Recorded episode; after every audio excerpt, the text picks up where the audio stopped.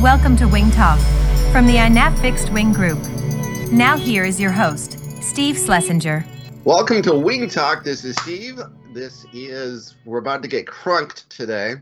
Um, this is going to be a fun episode. With me, as always, is Mr. Darren Lyons, all the way from the UK. Darren, how you doing today, babes? Yeah, I'm pretty good. I actually thought you were going to say Mark for some reason, but yeah, yeah. I usually do, but I, I feel like I need to work up to Mark because he's so dynamic. Yeah, just just switch it around a bit. yeah, yeah.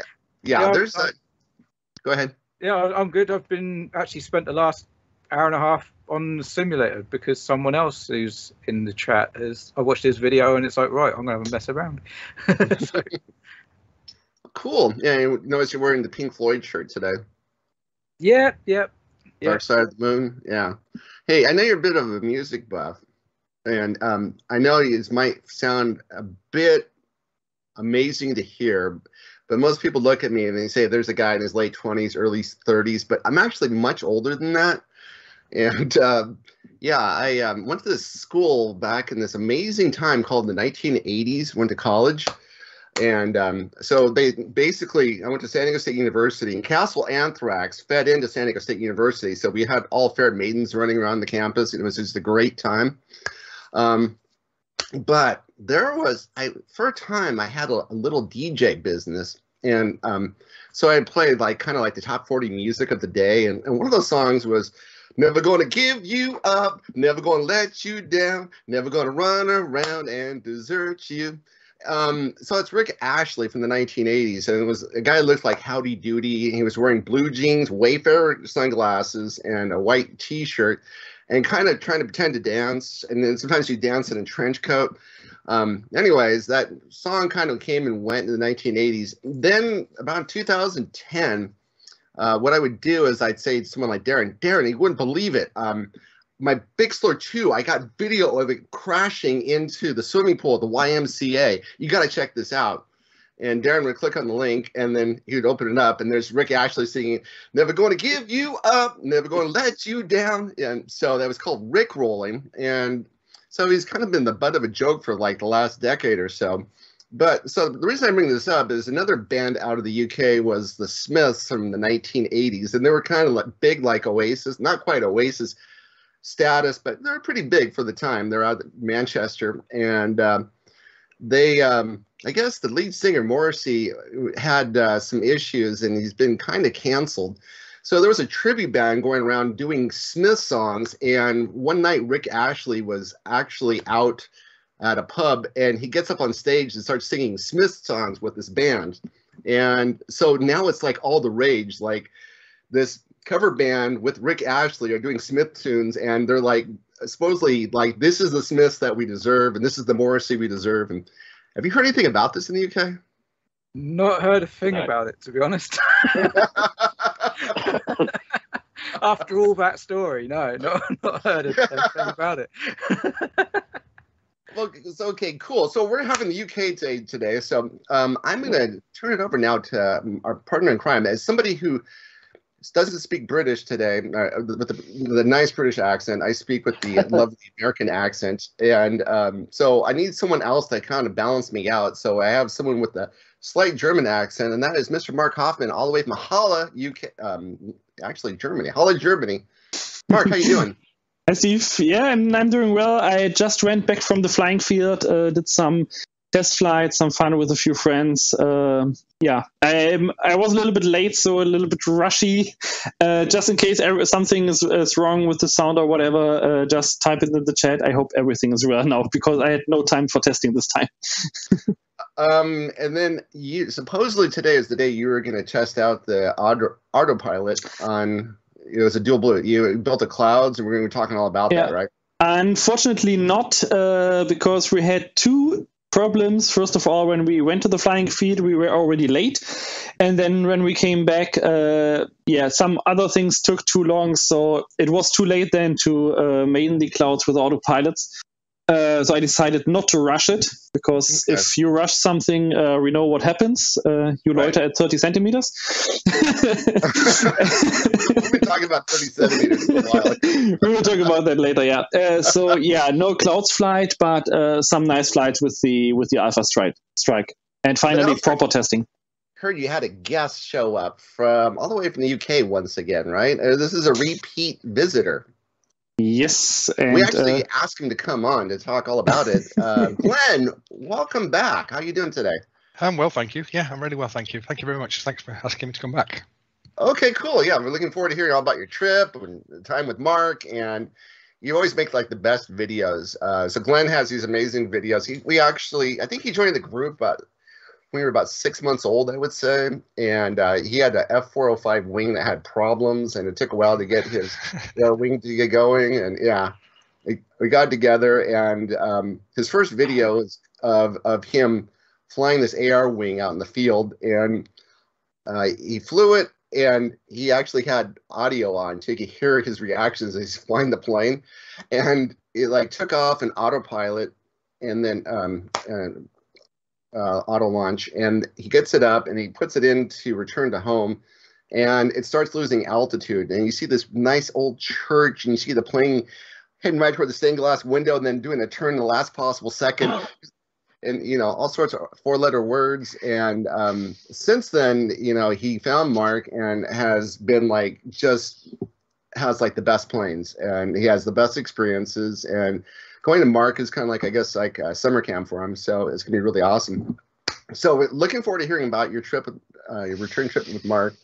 But now we have the man of the hour and that is um, the way we pick people for doing uh, guests is actually if you're actually in the group and you're actually active and talking it up and whatever else and and available when we need you in about I don't know 24 hours or so because we're like we're like we're not going to have a guest no we're just going to talk today and then all of a sudden last minute we need a guest and then, so thank you for stepping in today it is none other than Crunklefloop um I don't know if we call him Crunk. Crunk. Can we call you just Crunk or Mr. Floop? What is it? Uh, yeah, I've been called many things.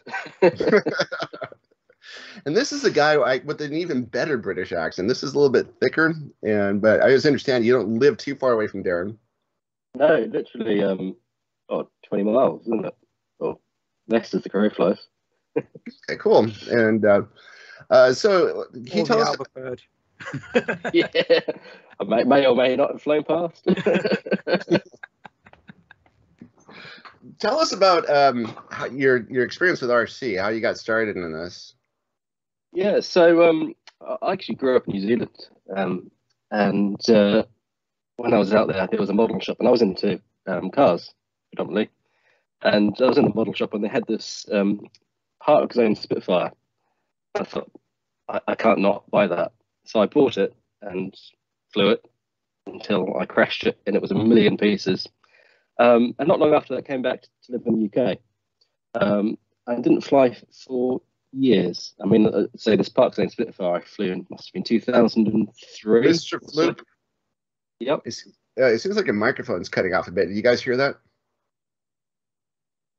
Darren, Can you hear me all right? yeah, it's, it's a Uh, little yeah, bit was a chop, little choppy sometimes. Yeah, yeah. Yeah, it's choppy. But, So, but uh, it's understandable. So if, if you can switch, it's fine. I'll, uh, I'll try switching. Yeah, okay. Let's try switching. Maybe it's better. Is that any better? Oh, Oh, yeah, much, much better. better. Much better. Okay, excellent. There we are. Glad I glad I spent the money on those. So um, yeah, I, I I hadn't flown for for years and years, and I bought myself a um a Volantex Ranger in 2018. I flew at line of sight, and I thought this would be great with a camera on it.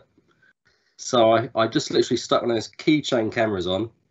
I thought this would be great if I could see what was happening. And I hadn't got online or anything, so I had no idea about FPV. And this is 2018, so I was pretty late to the party. Um, and then I literally went on Banggood. I don't know to mention them or not, but uh, bought myself um, some really basic FPV kit, and um, the rest is history. Really, I just fell in love with it, and it gave me a huge um, leap into flying. I used to fly um, light aircraft back in New Zealand as well, which is something I missed. So it kind of gave me that element back. And then um, in two, uh, like, you might have you rewind a, a little bit? Um, so the question I have is, you said you flew like you had this model from the model shop, Yeah. but this was a long time ago. It was like 20 years ago or something. yep, Okay, and then you didn't fly any. You, crashed it. Did you fly anything after that? no, literally. Um, well, I bought the Ranger in 2018. right, right. So there's nothing in between then, right? there's nothing in between. And then 2000. Well, basically, this became my lockdown hobby. and I th- everything I've learned, I've learned in the last year and a half. I've thrown myself into it. And So- you, you, you flew light aircraft. Does that mean like Cessnas, an actual Yeah. like GA rated pilot? Cessna, yeah, I I was flying towards P- uh, PPL, so Cessna, Piper, and all that. I can't afford it now, so this is a very good substitute. In fact, it, it's better really because you can just fly from anywhere. Wow. Yeah. So this is this is interesting. Did you get your pilot's license? Because it's a bit of work and a bit of money to get your pilot's license. It, it it's a huge amount of money. Um, it and it's it's three times the price in the UK. So yeah, I've got I've gone up a couple of times, but um, I- so I've let that lapse really. Um, it, it's fun, but then you're just so restricted into where you can go, and you've got to you've got to play by the rules. No. I'm not so good at that. so this is uh, you like this so you can do kind of your own thing. You go out in the field and kind of get left alone. yeah. Oh, it's it's great, and there's there's nothing until you've flown FPV. Um, it's that freedom you don't get in any other RC hobby. So this makes you really interesting because you actually have you flew line of sight, Yep. and then you flew line of sight again. So obviously, did you the ra- the Ranger last a little longer than your Spitfire did? Yes, yeah, a little bit longer, but uh, um, and then you actually had the experience of actually being in the cockpit and flying something. yes, And- yeah. And then you now you have planes that are kind of some of the planes you fly are traditional planes with that have traditional tails on them. yeah, So yeah. I've, um, I mean, after the Ranger, I got into a mini Talon because everyone had a mini Talon, so I thought I'll follow the follow the group, and um, which is fine. But I've always preferred a conventional tail, as you can see behind me. I've got three up on the wall there, um, the Cub and the two Alba birds, and they, to to my mind, they just fly better. It's probably a, a heated thing to say, but just no, everyone kind of gravitates towards one thing or the other, and it's it's kind of. Have you ever flown a flying wing before? Yep, I've got uh, I've got this little baby here. So that's the uh, Oh, okay. that's my evening. So that's um, oh, it's a fantastic little thing that. Plus points for the googly eyes. oh, yeah. They got the googly eyes in front. Oh, that's awesome. It means it doesn't look so threatening when it goes through the back of someone's window. Okay, cool. So then, um, you, you know you switched over. So the the birds you you've gone from you've gone from the range. Do you still have the Ranger, or did that one not? No, that it? went. I, I gave that away. I mean, I, I tend to give planes away, and I, I kind of, I've always thought that hobbies like this grow through sharing. So, whenever I'm flying, if someone comes up and meets me, I'll just say, "Well, look, give it a go. Here you go, have a go." and uh, I've got friends who have been interested in the hobby, so I've just give, given them a plane, and they've got into it as well. So I think you know, if I'm not flying the thing, I haven't flown it for you know a couple of months. It's someone else's, so they may as well get use out of it. So that's why I've had so many planes over the last year. I keep giving them away. that's well, that's cool. Uh, yeah, the Except the birds. Those are my babies. They're staying with me. okay, so what makes them so special? Why do you like them so much? um, I wouldn't say they're the, I couldn't really say they're the perfect plane, but for, for me especially, um, they just do everything I need them to do. I mean, you can load them up with 14,000 milliamp Li-ion and fly for for days. Um, conversely, I've got one with DJI, which I fly on a 5200 LiPo. I can punch that up to the clouds at 399 feet. Um, 399 feet, two. you, you can fly aerobatically. and, and it fits in the car. I've got quite a small car, so I can fit that in the car without having to take the wings off. And I can't think of any other plane that is quite so versatile as that. And the, the other thing that I love about it is it's so quiet. So I mean, a lot of the places I fly from, they're sort of you know field public fields and public areas, and you just don't want to draw too much attention to yourself. So a plane that you can just throw in the air, get up, and just cruise silently is fantastic. Hmm. Uh, I think they're great. So that the mid, if you have the Ranger, it's a it's a mid fuselage pusher. So that is kind of similar to a Bixler, I would say. yes, yeah. And then um, also they have um, uh, Finwing is working right now. They're getting rid of their larger planes, Yep. but they do they do have around ten of the Sabers left. So that's like an eighteen hundred millimeter uh, version. It's like a Bixler two, but about eighteen hundred millimeters. So that's your Yeah, it's pretty traditional tail plane. You might want to pick one up because before they go extinct here. Yeah. Um, that seems like fun. I don't know. It, it sounds like maybe the mid fuselage pushers aren't the thing for you. You like actually tractor fed planes. Yeah, I mean, I, I, I'm I'm not too too fast really. I mean, the thing I'm looking at currently, funny enough, I, I was going through a walk today through the countryside, and I quite like going through. I mean, I'm very lucky where I live in the south southeast of England. We've got fantastic countryside, and I'll go for a walk, and it's a great excuse to go out with the family and look for flying spots.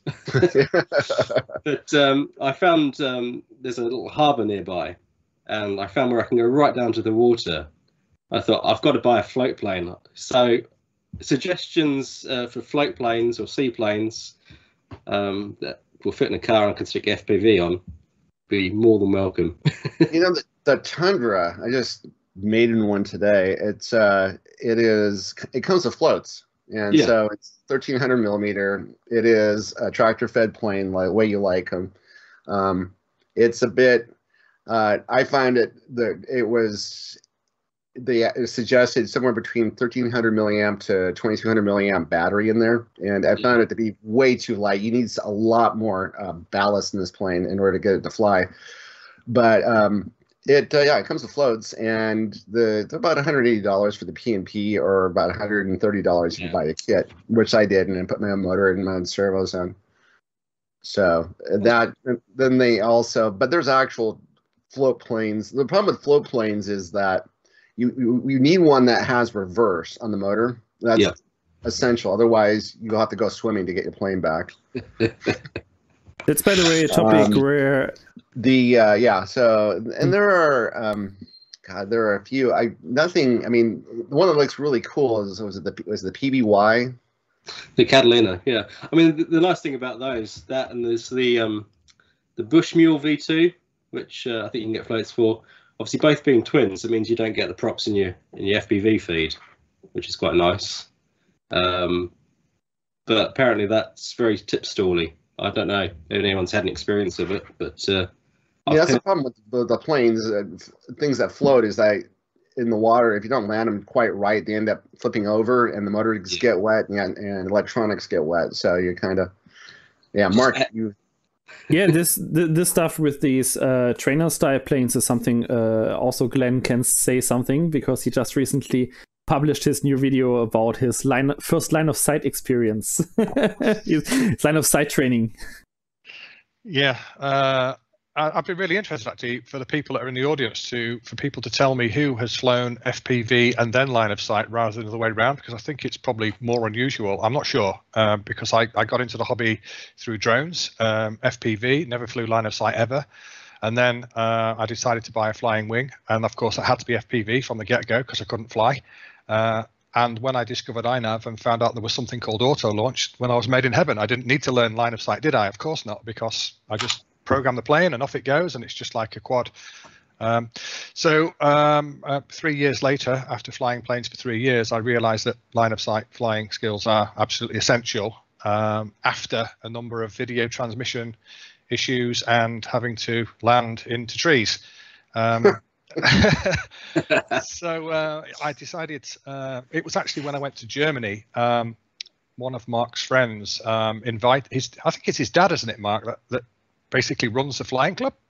Uh, he his dad is uh, I think ma- uh, main uh, member of the flying club. Yeah, so he's in Okay. he's one of the leading members.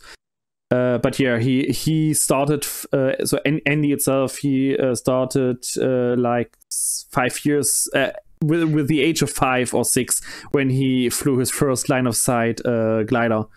So he really grew into it. Right. So he he invited me and Mark to go to the club, which was just amazing um, for me. It even had a tarmac landing strip, which I just buzzed with the AR wing at low level all day. um, but it kind of gave me a, a, kind of an insight into the fact that in this hobby there is certainly two factions of people that I've never come across before. These guys were, you know, flying planes. You know, the idea of technology and auto launch was completely alien to them.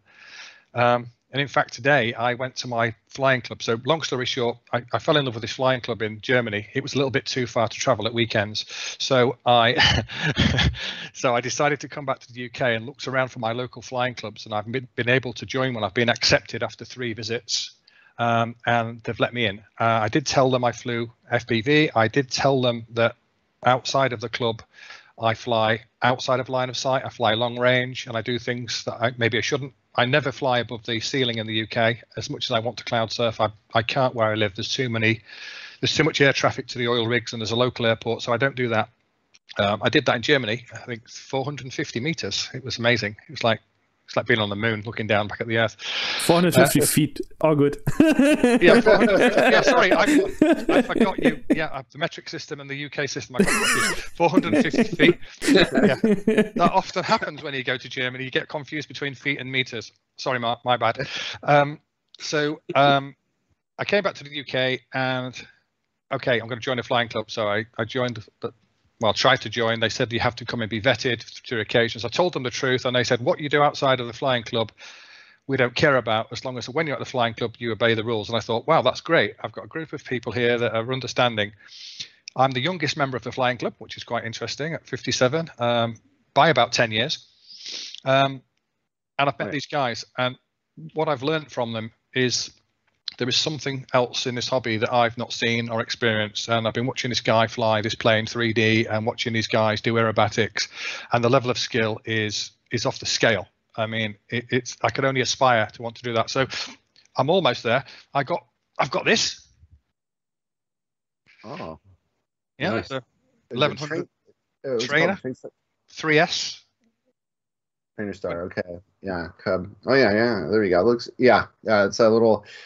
It's kind of like the um, kind of like a smaller version of the Apprentice. It's really nice. A little. It's like a little Cessna model. Yeah. High, So high wing. Yeah. This is perfect.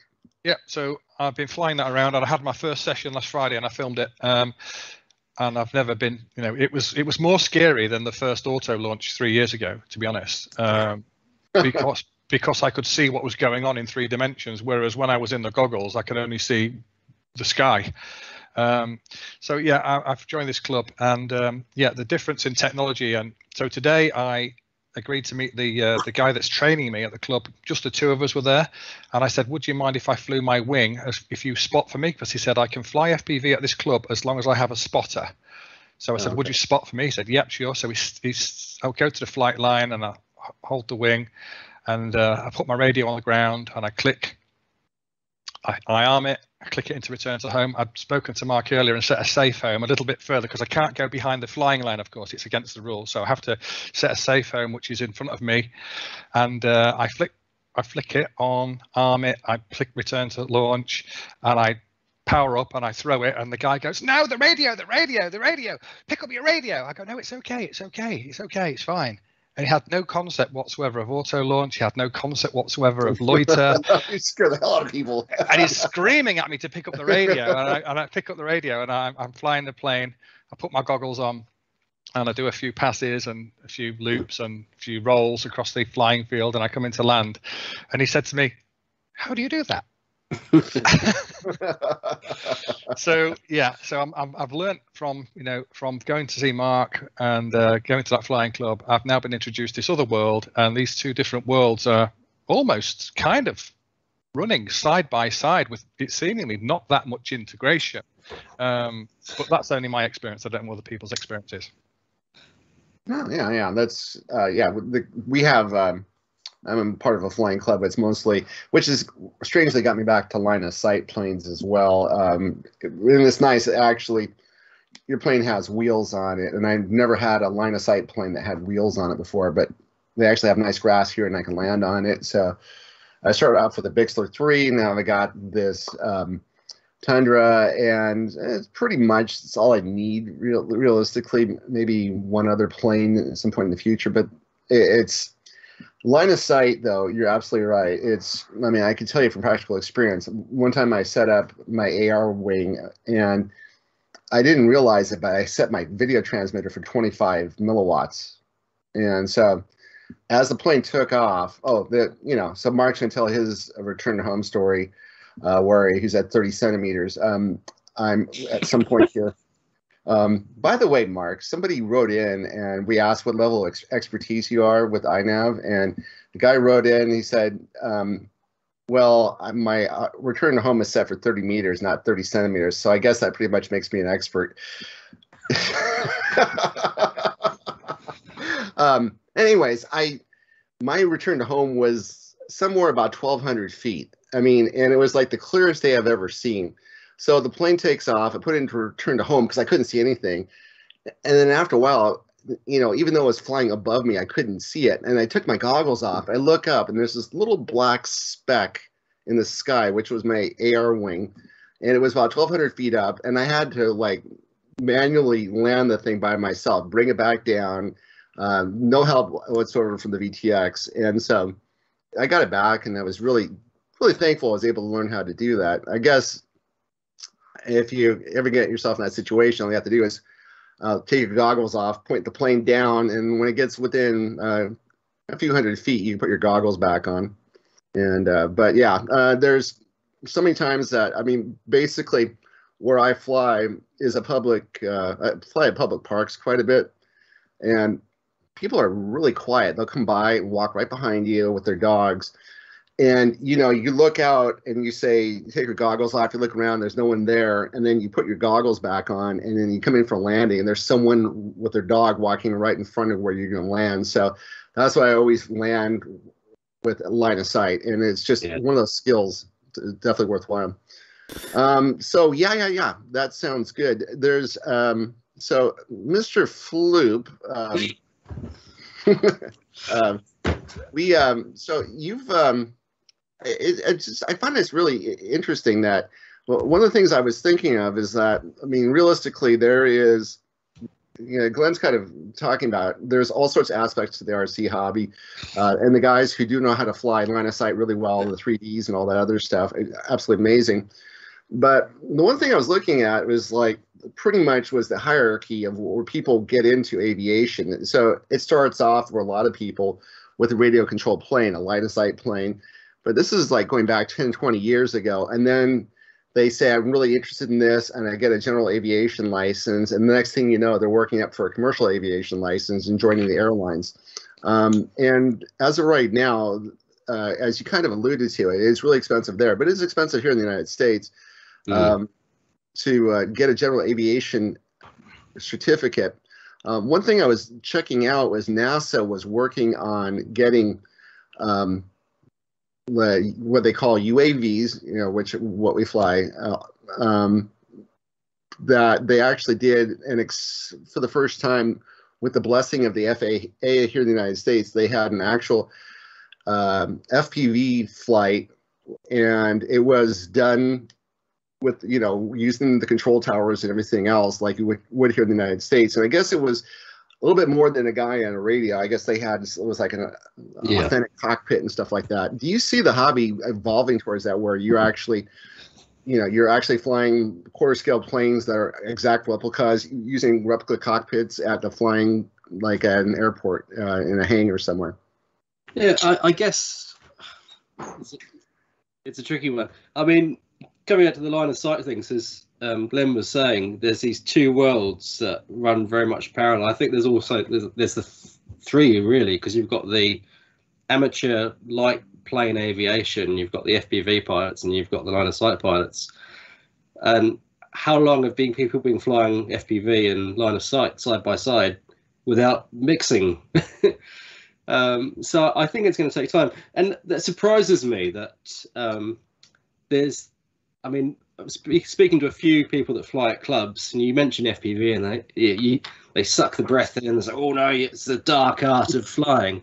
but what surprises me is how many people give up flying because they can't they can't give up flying line of sight because of their eyesight, Mhm. and they're generally you know, older pilots. Whereas if they transition to FPV, they could keep flying for another 10, 20 years. Yeah, and the other thing is we get a lot of people who join the group who um, were line of sight pilots. Actually, no, actual general aviation pilots, but they can't pass the physicals anymore. They had a stroke or something like that, and so they want to get into FPV so they can get back to flying once again and get the experience. Now, you found the experience. You said it's more rewarding than general aviation. Absolutely. I mean, um, it's the freedom of it. I mean, I, I love um, ex- just exploring from the air. And as I was touching on before, this is my lockdown hobby. And what kind of got me back into flying and, and especially FPV um, was, you know, you, you're told you have to stay at home for, for six months and you can't go out. Um, but you're allowed to go for a walk and get your daily exercise. At least in the UK, that's how it was. So I thought, well, I want to explore a bit more because you know, as soon as you're cooped away, you want to be free.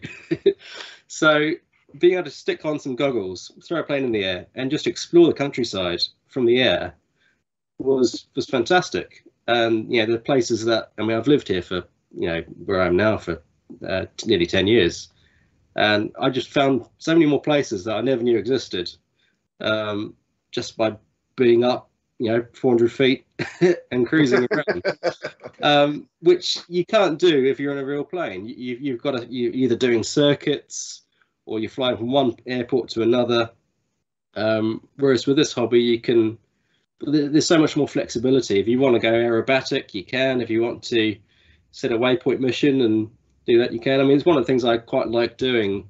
You know, on a on a Sunday morning, nice and early, is I'll pack up all the long range kit and I'll take myself up to um, the hills nearby uh, with a deck chair and a mug of coffee, and I'll set a waypoint mission, throw the plane in the air, and of course INAV does its thing with auto launch, so I don't even have to do that.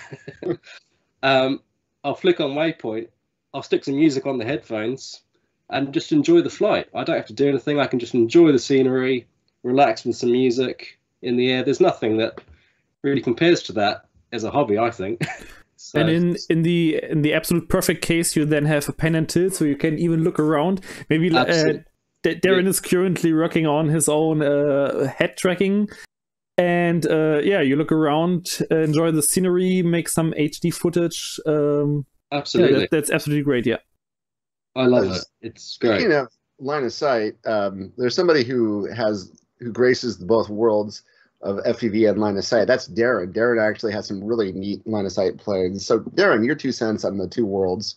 Yeah, no, I, I agree. Um, I mean, I'm I'm in a local club as well, and you do see you you see people who are interested in both sides, and you see people who I, I know I know someone who flies line of sight but wants to get into FPV at some point in the future because they think it's amazing, and then you get other people who have no interest at all.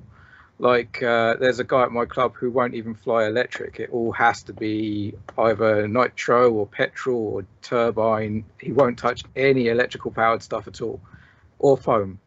so you do get you know both sides, and like likewise you get FPV guys who have never tried line of sight, don't have any interest in it. Um, my personal point of view is, uh, you know, people who aren't trying it are just missing out. You know, give it a go, and you might discover something you really enjoy. Absolutely. So It is beautiful. There's, in anything, it's always important to keep an open mind, isn't it? yeah, I think I think for me, Darren, um, what I'm really looking forward to when I become competent is flying my wings line of sight and seeing them in the air. Because the Yeah. only time I ever see my wing in the air is when Mark's flying it or when I'm watching Mark fly. And uh, there is something kind of awe-inspiring about seeing an aircraft actually in the air with a complete line of sight view. And I mean, I've never seen that until recently or flying with Mark. So that's what I'm really looking forward to. Yeah, yeah, exactly. And um, I mean, most of these planes behind me are line of sight. There's a couple of FPV, um, and all these up here are all just line of sight. I mean, the FW190 is what the one that Mark or Steve was talking about earlier, where I've put the pan tilt and lean into it, and I'm just finishing that off. So hopefully next weekend I'll be able to try that. Which I think I'm gonna have to sit down for that one. It's I'm gonna be really disorienting. There's, It's got there's, the lean out as well, so yeah, um, it'd be interesting. there's just Always a com- um, land line of sight. There's just a comment in the in the chat uh, from Embedded Fabrication. Forget about line of sight with those wings. It's not fun. Uh, I have to disagree here. I mean, of course, if you keep the wings with their black foam, it's uh, very very hard uh, or near to impossible to uh, fly them fly them line of sight if you don't have the uh, the complete muscle memory already. But just give them some very um, very bright colors like uh, like I did with my speed AR Wing. One wing is green, the other one is red.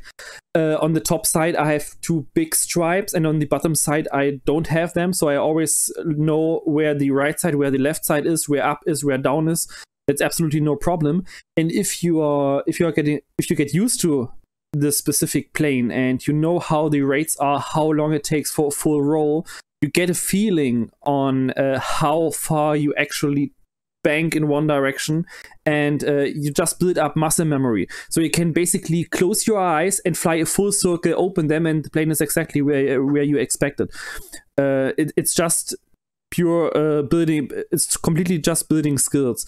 And at the end i mean there are people flying mini quads even three inch mini quads line of sight and rip around like crazy uh, it's pure muscle memory. They exactly know if you move the stick in that direction for that long, the the quad or the plane or whatever will have exactly that position, and that's what you uh, really have to learn.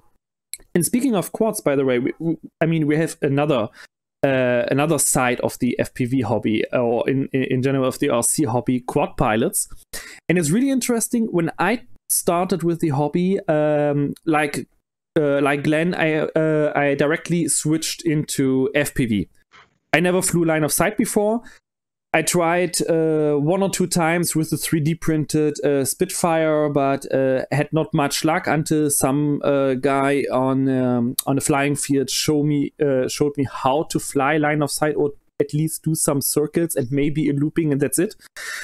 And um, but I started with wings. I started with airplanes. So every time I fly in RC plane line of sight, I fly one or two mistakes high. I I have really big problems to fly low.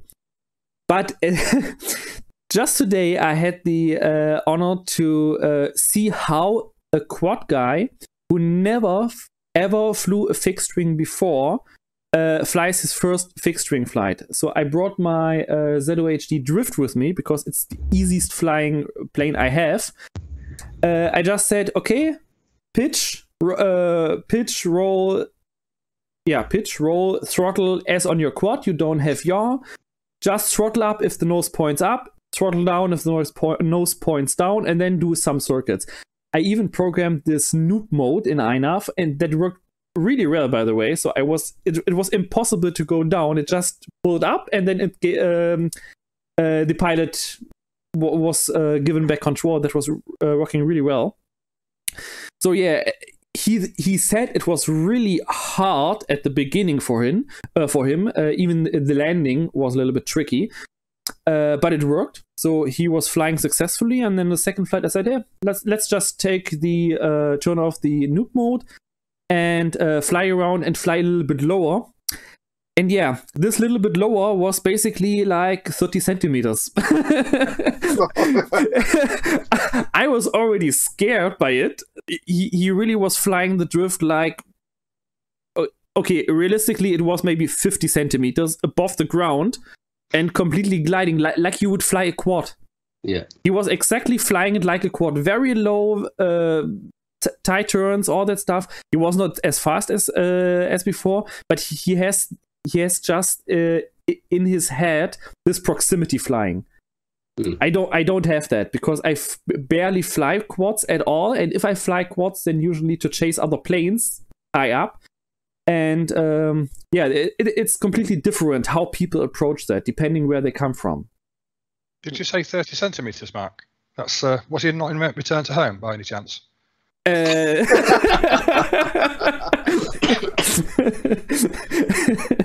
it's a good one. no, Sorry. Uh, by the way, by the way, speaking speaking of um, of altitudes, uh, I know Darren has made uh, a, a nice pull request for the configurator. He started to add convert, converted units behind the fields where you input the altitude, distance, and all that stuff. Uh, just today, my uh, my friend Andy was testing waypoint missions on his AR Wing, and he was he was complaining that his INAV is tuned so bad, and every every time he tries to make the mission, the plane goes in a dive or goes up or whatever, it goes totally crazy. Um, I flew it, so the first time I was very close to waypoint one, um, I enabled the mission mode. So waypoint one was hit, then it climbed to 90 meters to waypoint two, and then suddenly it dived again. Uh, let, let me check that mission. Yeah, waypoint one was at 50 centimeters. Waypoint uh, waypoint two was at 90 meters. Waypoint three was at 90 centimeters, and then the whole rest of the mission was at 90 centimeters altitude. And in the mission planner, we have a converted unit in meters behind the uh, entry field. So, Darren, I think uh, it was wasted time. It won't help. But uh, it, it, it, ultimately, it, it needs people to actually check what they've put in there. Just only ever do what you tell them to. yeah, absolutely. I had an interesting one the other day. Um, have you ever flown and landed completely instrument flight rules?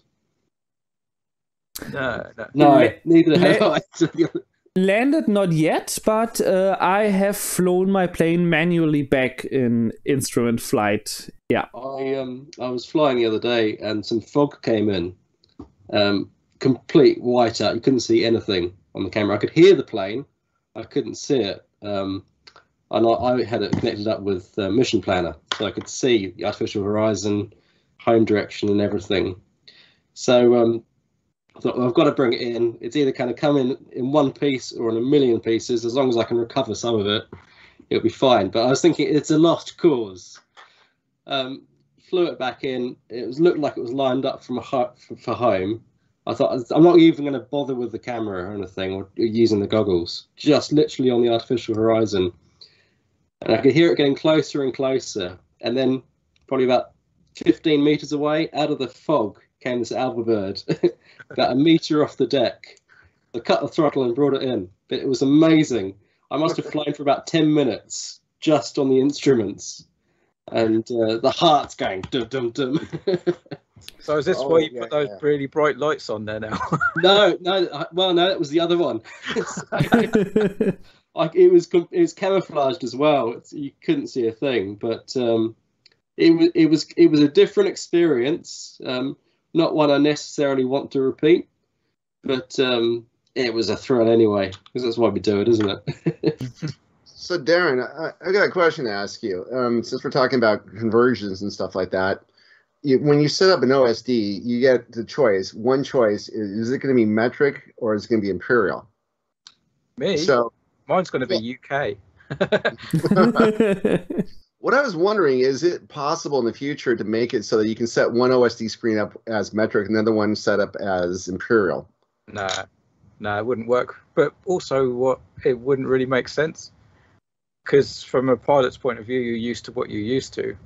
Yeah, but the problem I run into is like I'm right. I I I fly metric because everything about RC to me is metric. Every, the weights, the measurements, everything. So I keep it metric.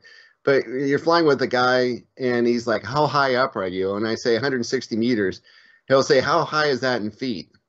So The the easiest thing to do Times three. with that, or you can send the telemetry back to your transmitter and set your transmitter up to use um, feet, and then That's just great have a, a screen on the transmitter with the awesome. telemetry values, or uh, switch to read them out.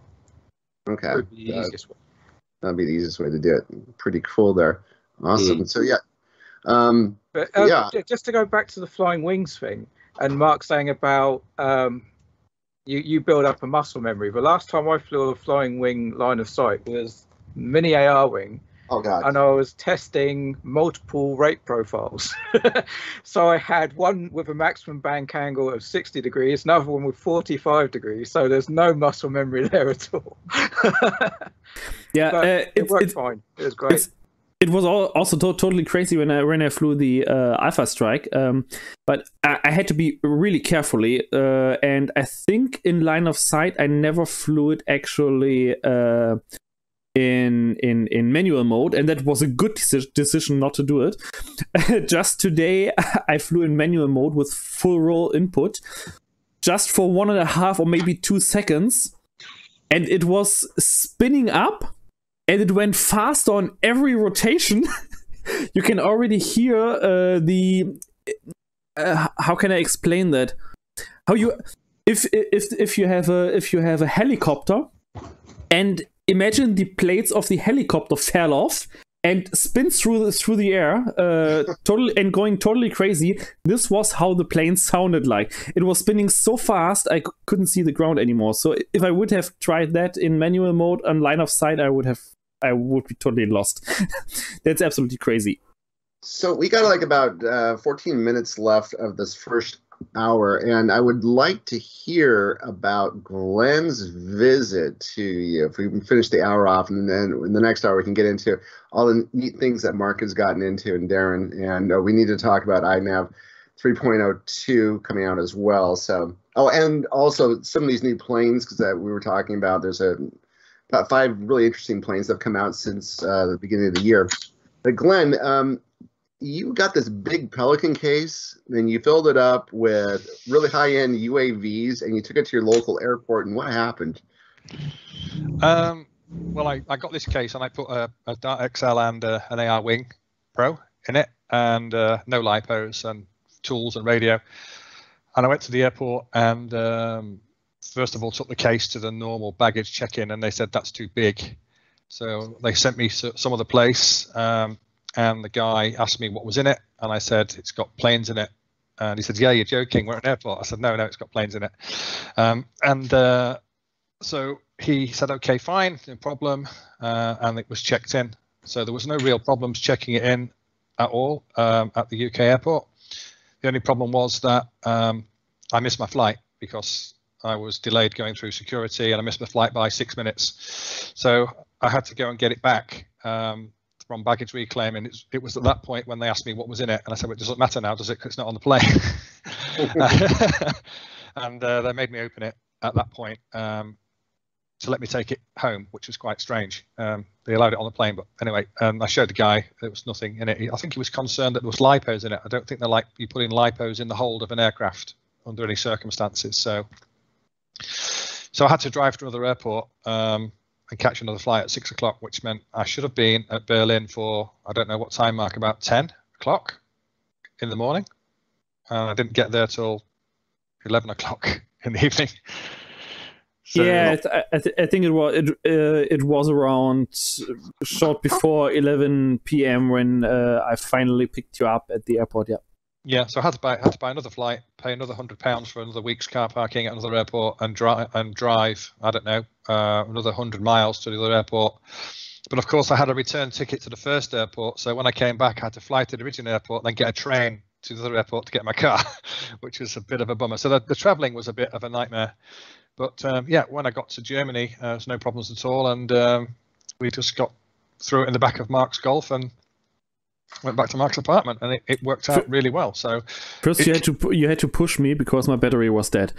yeah, yeah. So when I got to Berlin Airport, yeah, that was the funny thing. We got to Berlin Airport. It'd been quite a stressful day, obviously, and uh, jumped in Mark's car, and he turned the ignition key, and it just went blur.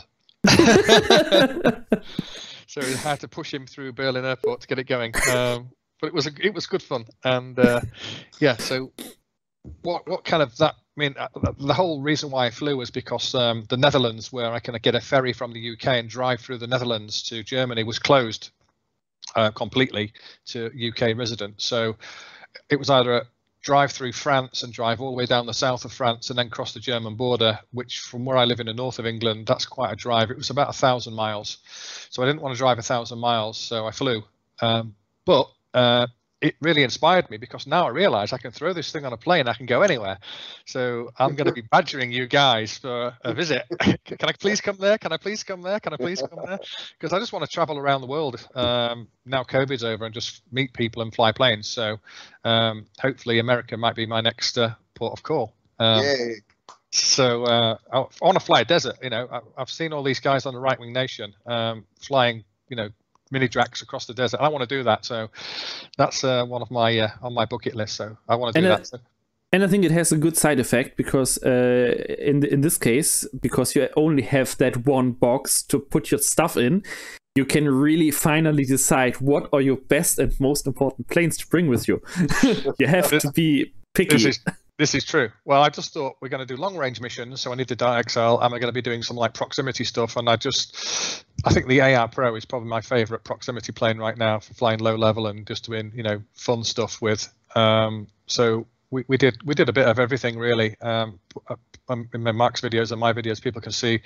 The only one I haven't put up yet is the Flying Club one, which I'm going to put up because that was really really good fun. The Flying Club. Um, yeah, it was it was a great week. Um, the, I think the only time it was uncomfortable flying was when we flew the lake and got attacked by a million mosquitoes, and that was, I don't know about you guys, but when you're flying FPV and there's mosquitoes all over your hands and all over your face, I mean that has got to be the worst part of FPV.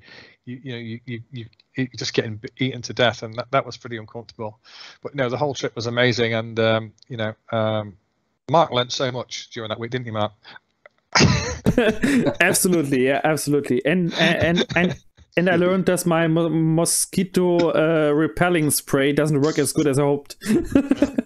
if only the airstrike had come two weeks earlier, there wouldn't have been the crash. Yeah, it, because you, you, you would have controlled it. Yeah, sure. I could have checked all your INAV settings for them like I did all week, and it would have been okay. yeah, you helped him out, make sure you guys. Yeah, yeah. I, I really had to look after him because you know some of the settings on his INAV are atrocious. Oh, horrible. Yeah. After the 30 centimeters, we can believe that. Yeah, yeah, and and and then we found these these strange INAV uh, board pitch alignment of 70 degrees off. That was, was totally crazy. Oh wait, that was not my plane. oh yeah. yeah that, I don't know how that happened. How can you? How you, you, you've got to type that in, haven't you? I mean, you, I have no idea. Maybe, maybe you wanted to type 1.7 or so. I, I, I think it's something to do with INAV 3.0 before they put the point one on the end. I'm sure that that auto level thing put my pitch alignment out by 17 degrees. It, It doesn't me. adjust. It wasn't me. yeah, yeah. Like, like my like my 30 centimeters. I was absolutely certain that I put in three 3000. yeah but yeah flying in germany was amazing and uh, yeah I, I, mean I, I- I did i did 401 feet which is my record uh, it was great uh, i loved every minute of it and i'm looking forward to you know flying different places Uh, maybe next time when i go to germany maybe we can drive to the mountains because where i where i live i think it's probably similar to to, to where Crunk lives. Uh, you said you had some hills, but I guess they're just hills. I want to, Yeah. I want, I want to fly mountains. I want to go Yeah. to snowy peaks and dive them. That is something that Mark's done um, in Austria, and that is definitely something I'd love to do. You can visit Christian Mo. He lives out in Norway, and he, he knows mountains pretty well. I don't know how far that is from where you live, but it's uh, it's a lot closer than where I live. I'll PM him. I'm sure. I it'll be a think. Scotland is quite nice as well. I mean, I wouldn't mind flying around there. Yeah, I'm heading up to Scotland actually. Uh, I was hoping to do it this year, uh, but it's going to be in the spring now. So I love the west coast of Scotland, and I've spent a lot of time up there. And uh, some of the flying spots up there, Crunk. I mean, just off Yeah. the scale. I'll Flying. do. Locks and mountains, and oh man, yeah. So next year it'll be uh, uh, a bit further afield. Mark, Yeah, just a quick question in the chat from uh, Caroline Tyler RC. Um, does the auto level modify the board pitch? No, it does not uh, modify the board pitch alignment. It just um, modifies the angle of attack in self leveling modes. So this is spe- uh, specifically only uh, like like if you pull the stick back in self level modes all the time. It's basically just a trim for that. So the plane uh, keeps altitude better. It does not uh, adjust the board pitch alignment. Oh, cool. Yeah, if you have questions, feel free to just type them in. We'll get to them as we can. So that's uh, um, uh so did you uh, bring back any cola beer? I, I, I drank far too much beer. Uh, we went out for we went out for a meal. We drank no loads of beer. well, they have all these scooters in Germany, in Mark City. Like I don't know whether you, you have them in America, Steve, but basically little electric scooters parked everywhere. Oh, yeah. You get you Oh, get yeah. an app, and basically you, you, you scan the app. Parts busting up. There's a story So- here. What's going so- happen? So I, I I I wanted to go on one of these things. I kept saying to Mark, "Can I have a go on one of those?" He's not not today. Can I have a go on one of those? No, not today. Can I have a go on one of those? No, not today. Okay. Like a little child, it was so crazy. so we, we go out. We, we, he takes me out for a meal with um, uh, Chris, one of his friends, and um, got pretty drunk. And then on the way home, I said, "Can I have a go on one of these?" He said, "Yes." So of course I fell off it on the tram lines.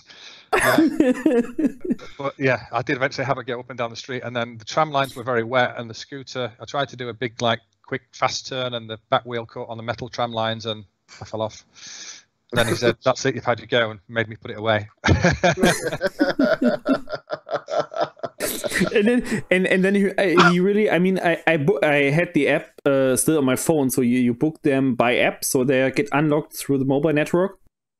And then he, he was he was driving the street up and then he was coming back and i said okay he, he did his round no he rushed by at full speed drove in the other direction and i said okay let's do let's let him do another round. Then he turned around then, then uh, he he he, uh, he fell off the scooter. Uh, my uh, my best friend he, he told me that he fell. I didn't see it. And then he, he came back. He drove another round up the street. And then he came back again, and then I said, "Okay, now it's it's okay.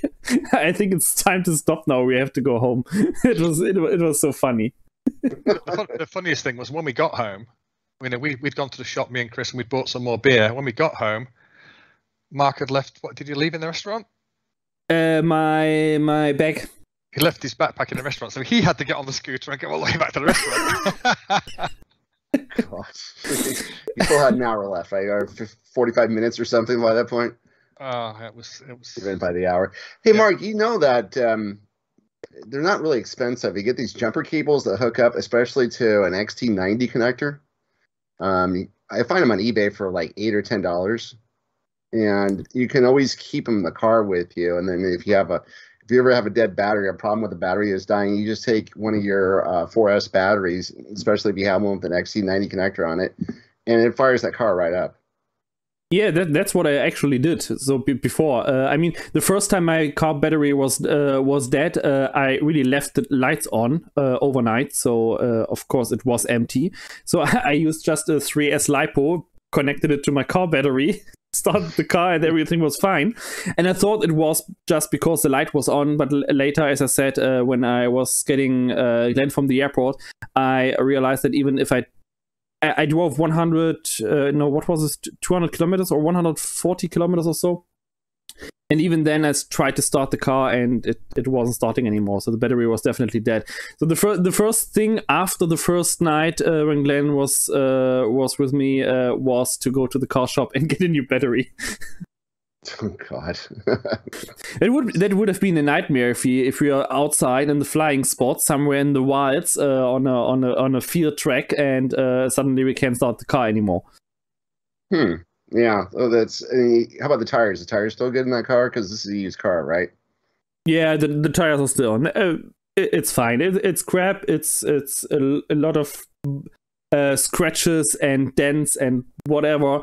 But it brings me from A to B, and I, I don't care if I go the field tracks uh, and hit some deep holes or what whatever.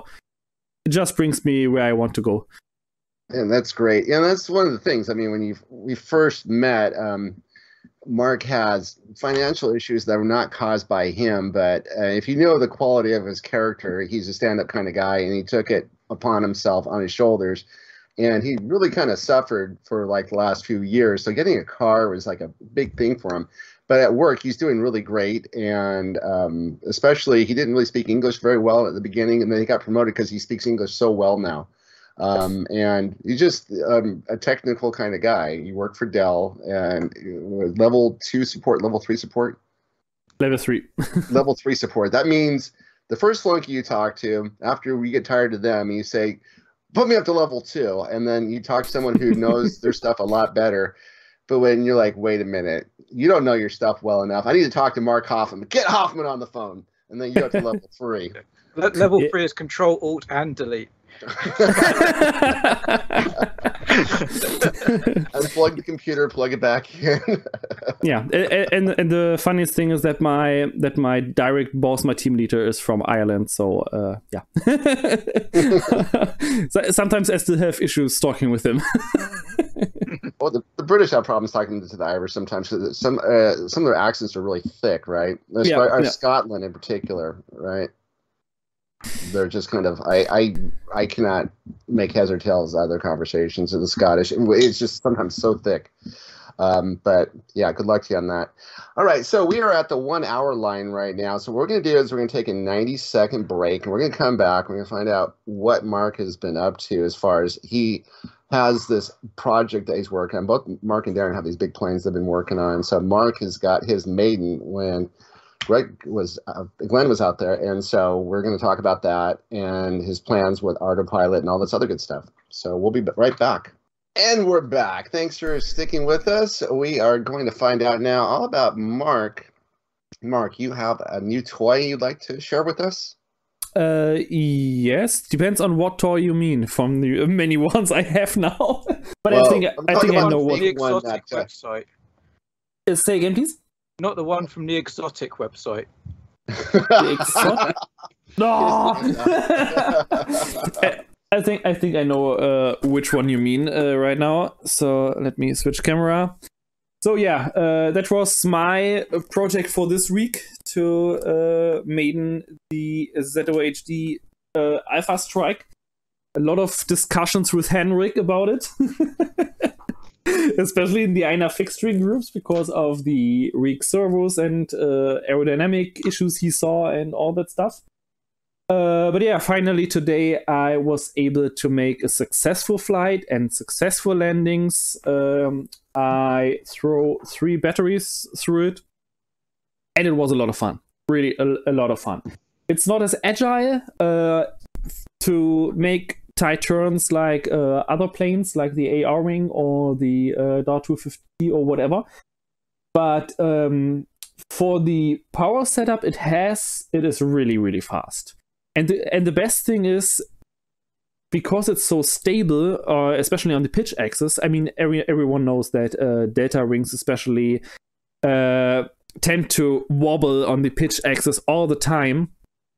And this one is really like an arrow. It's completely like on rails. You see something tiny roll movements uh, due to some wind turbulence, uh, but that's it. Uh, I think that was the first time that I was flying uh, below view line uh, close to the ground. So I was basically uh, yeah skimming the ground at one meter altitude and 160 kilometers per, per hour directly over the grass and over the landing strip. Uh, yeah, that was really a lot of fun. But I realized I need new batteries because all the 4S batteries I have for this size are basically dead. so what's uh, how much? What's the all up weight on that plane?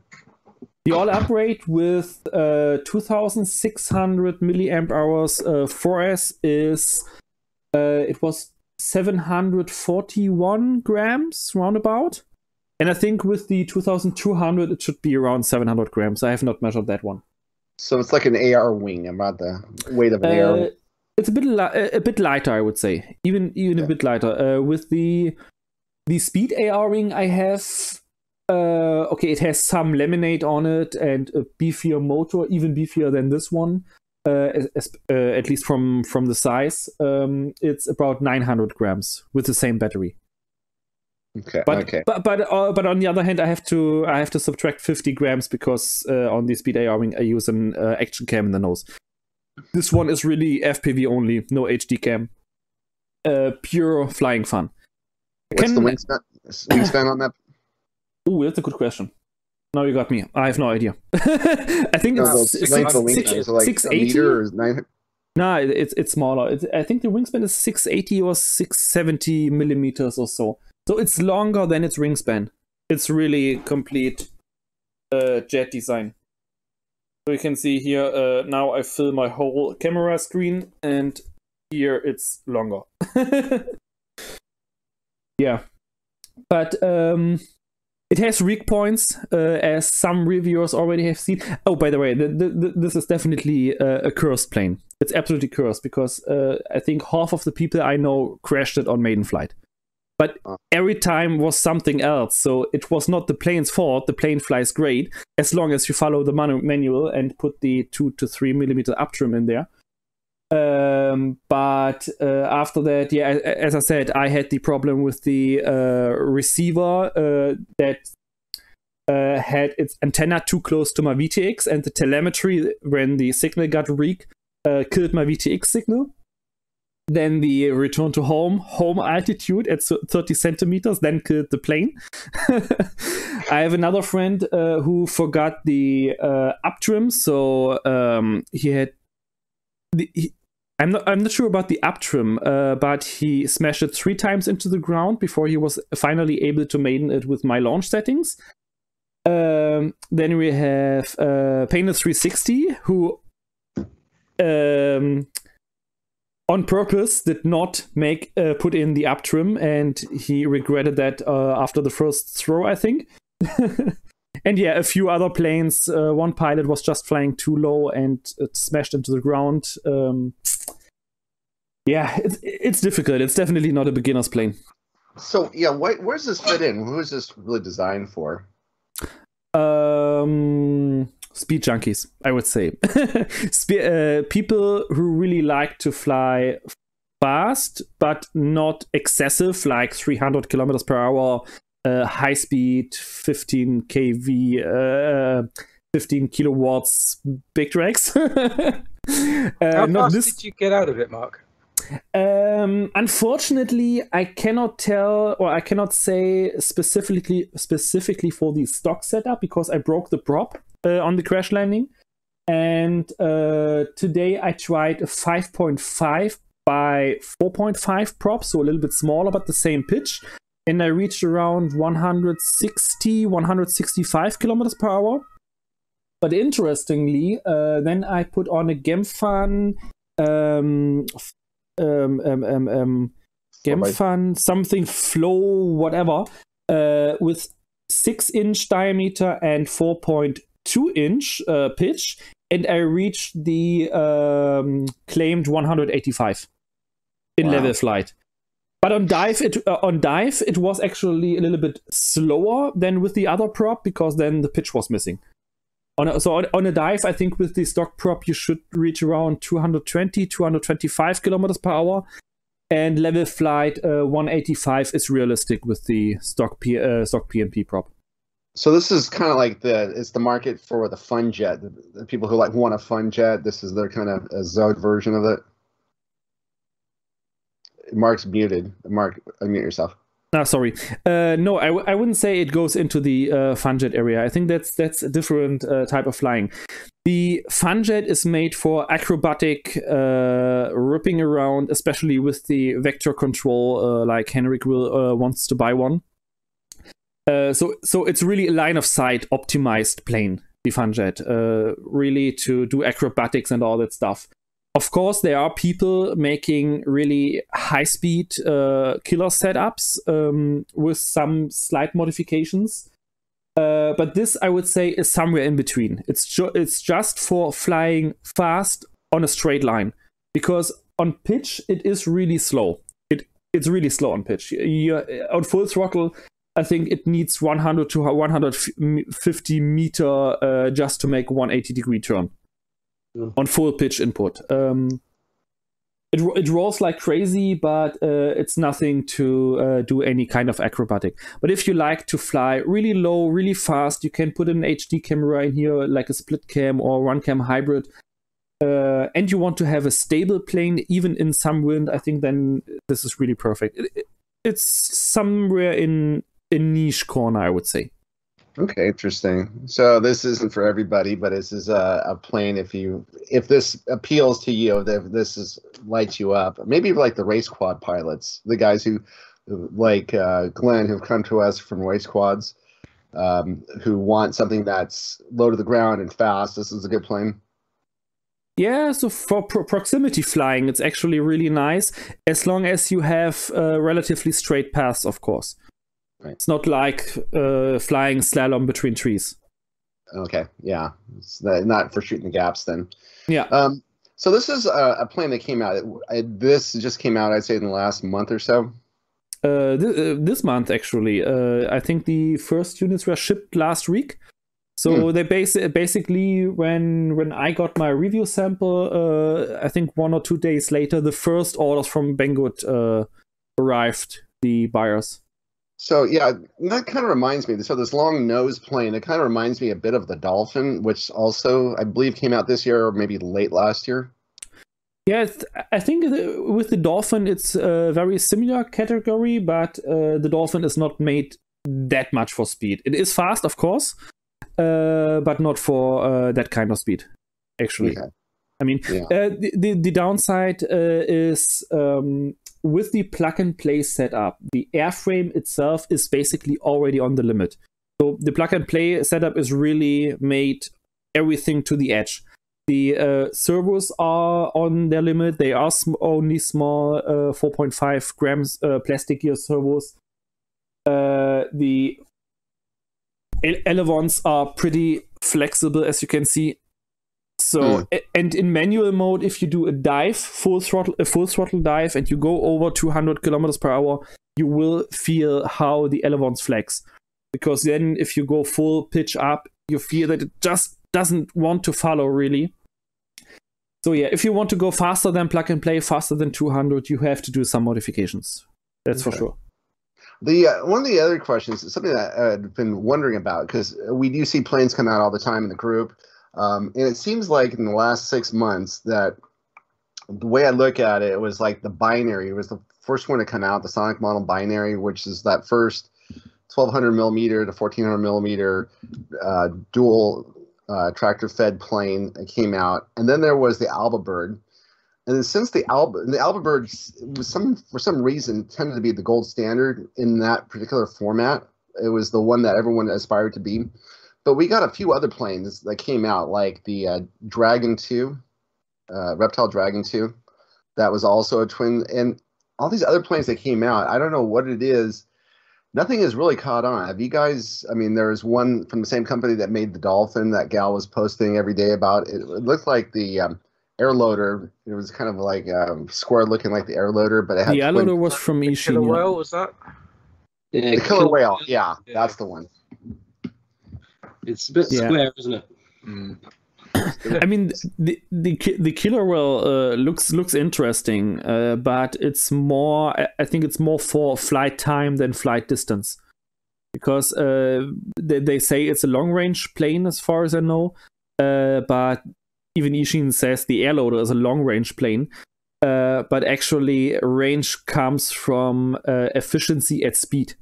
So what matters for long range is covered ground per battery and not covered flight time or, or, or reached flight time by battery. And um, I mean, just to put that in perspective, if I uh, use a good example was when uh, Glenn was here, we did the long range flight. The uh, Dart XL, for example, it's a very slow cruiser, 60, 65 kilometers per hour. Nice cruising speed. Uh, I think that that's basically so- uh, the the peak of its efficiency uh, on 4S uh, with the stock setup, but then compare that with the AR Pro that pulls the same power but flies 80 kilometers per hour. Of course, it covers more ground. And then just today, I was really surprised. I used this little fella, I smashed it around with 50%, 70%, 80% throttle, uh, 120 kilometers per hour minimum all the time then I landed, I disarmed, and it said 130 uh, milliamp hours per kilometer. I mean, uh, the the cl- the clouds has uh, about or my XUAV clouds has about the same milliamp hour per kilometer rating. the only difference is, of course, I can put uh, 10 times the battery in there. Yeah. Yeah. it's all about uh, the casting speed, isn't it? Getting the most efficient speed for power Yeah, um, for absolutely. the airframe. And the thing with the Alba Bird is pretty good with that. I mean, it's quite a sleek shape. And the other one is the, of course, the Crosswind Mini, which, I mean, um, I, I was speaking with uh, Adam Glennis the other day, and he put up a video of his, and he was on 100 milliamp hour per kilometer, but he said that he was actually not flying that efficiently at all. So it, that's a really efficient airframe, especially for its size. I think the crosswind is is the gold standard for that. I mean, the Alphabirds, I'd, I'd say it's a mid-range plane. Um, it, it you can fly it very efficiently, but you won't go anywhere fast unless you play with the winds. Um, the other one I've been looking at is the MFE Striver, I think it is. Um, My Fly Easy, which looks quite similar to the um, Crosswind. Um, that's got some quite interesting little bits to it as well. It's got like a parachute hatch and it's really set up for mapping, and that looks like a very efficient plane. I don't have anyone flying it though, so I might have to try and get one of those. A surprisingly efficient one is actually what you've got on your shelf up there, the Goblin.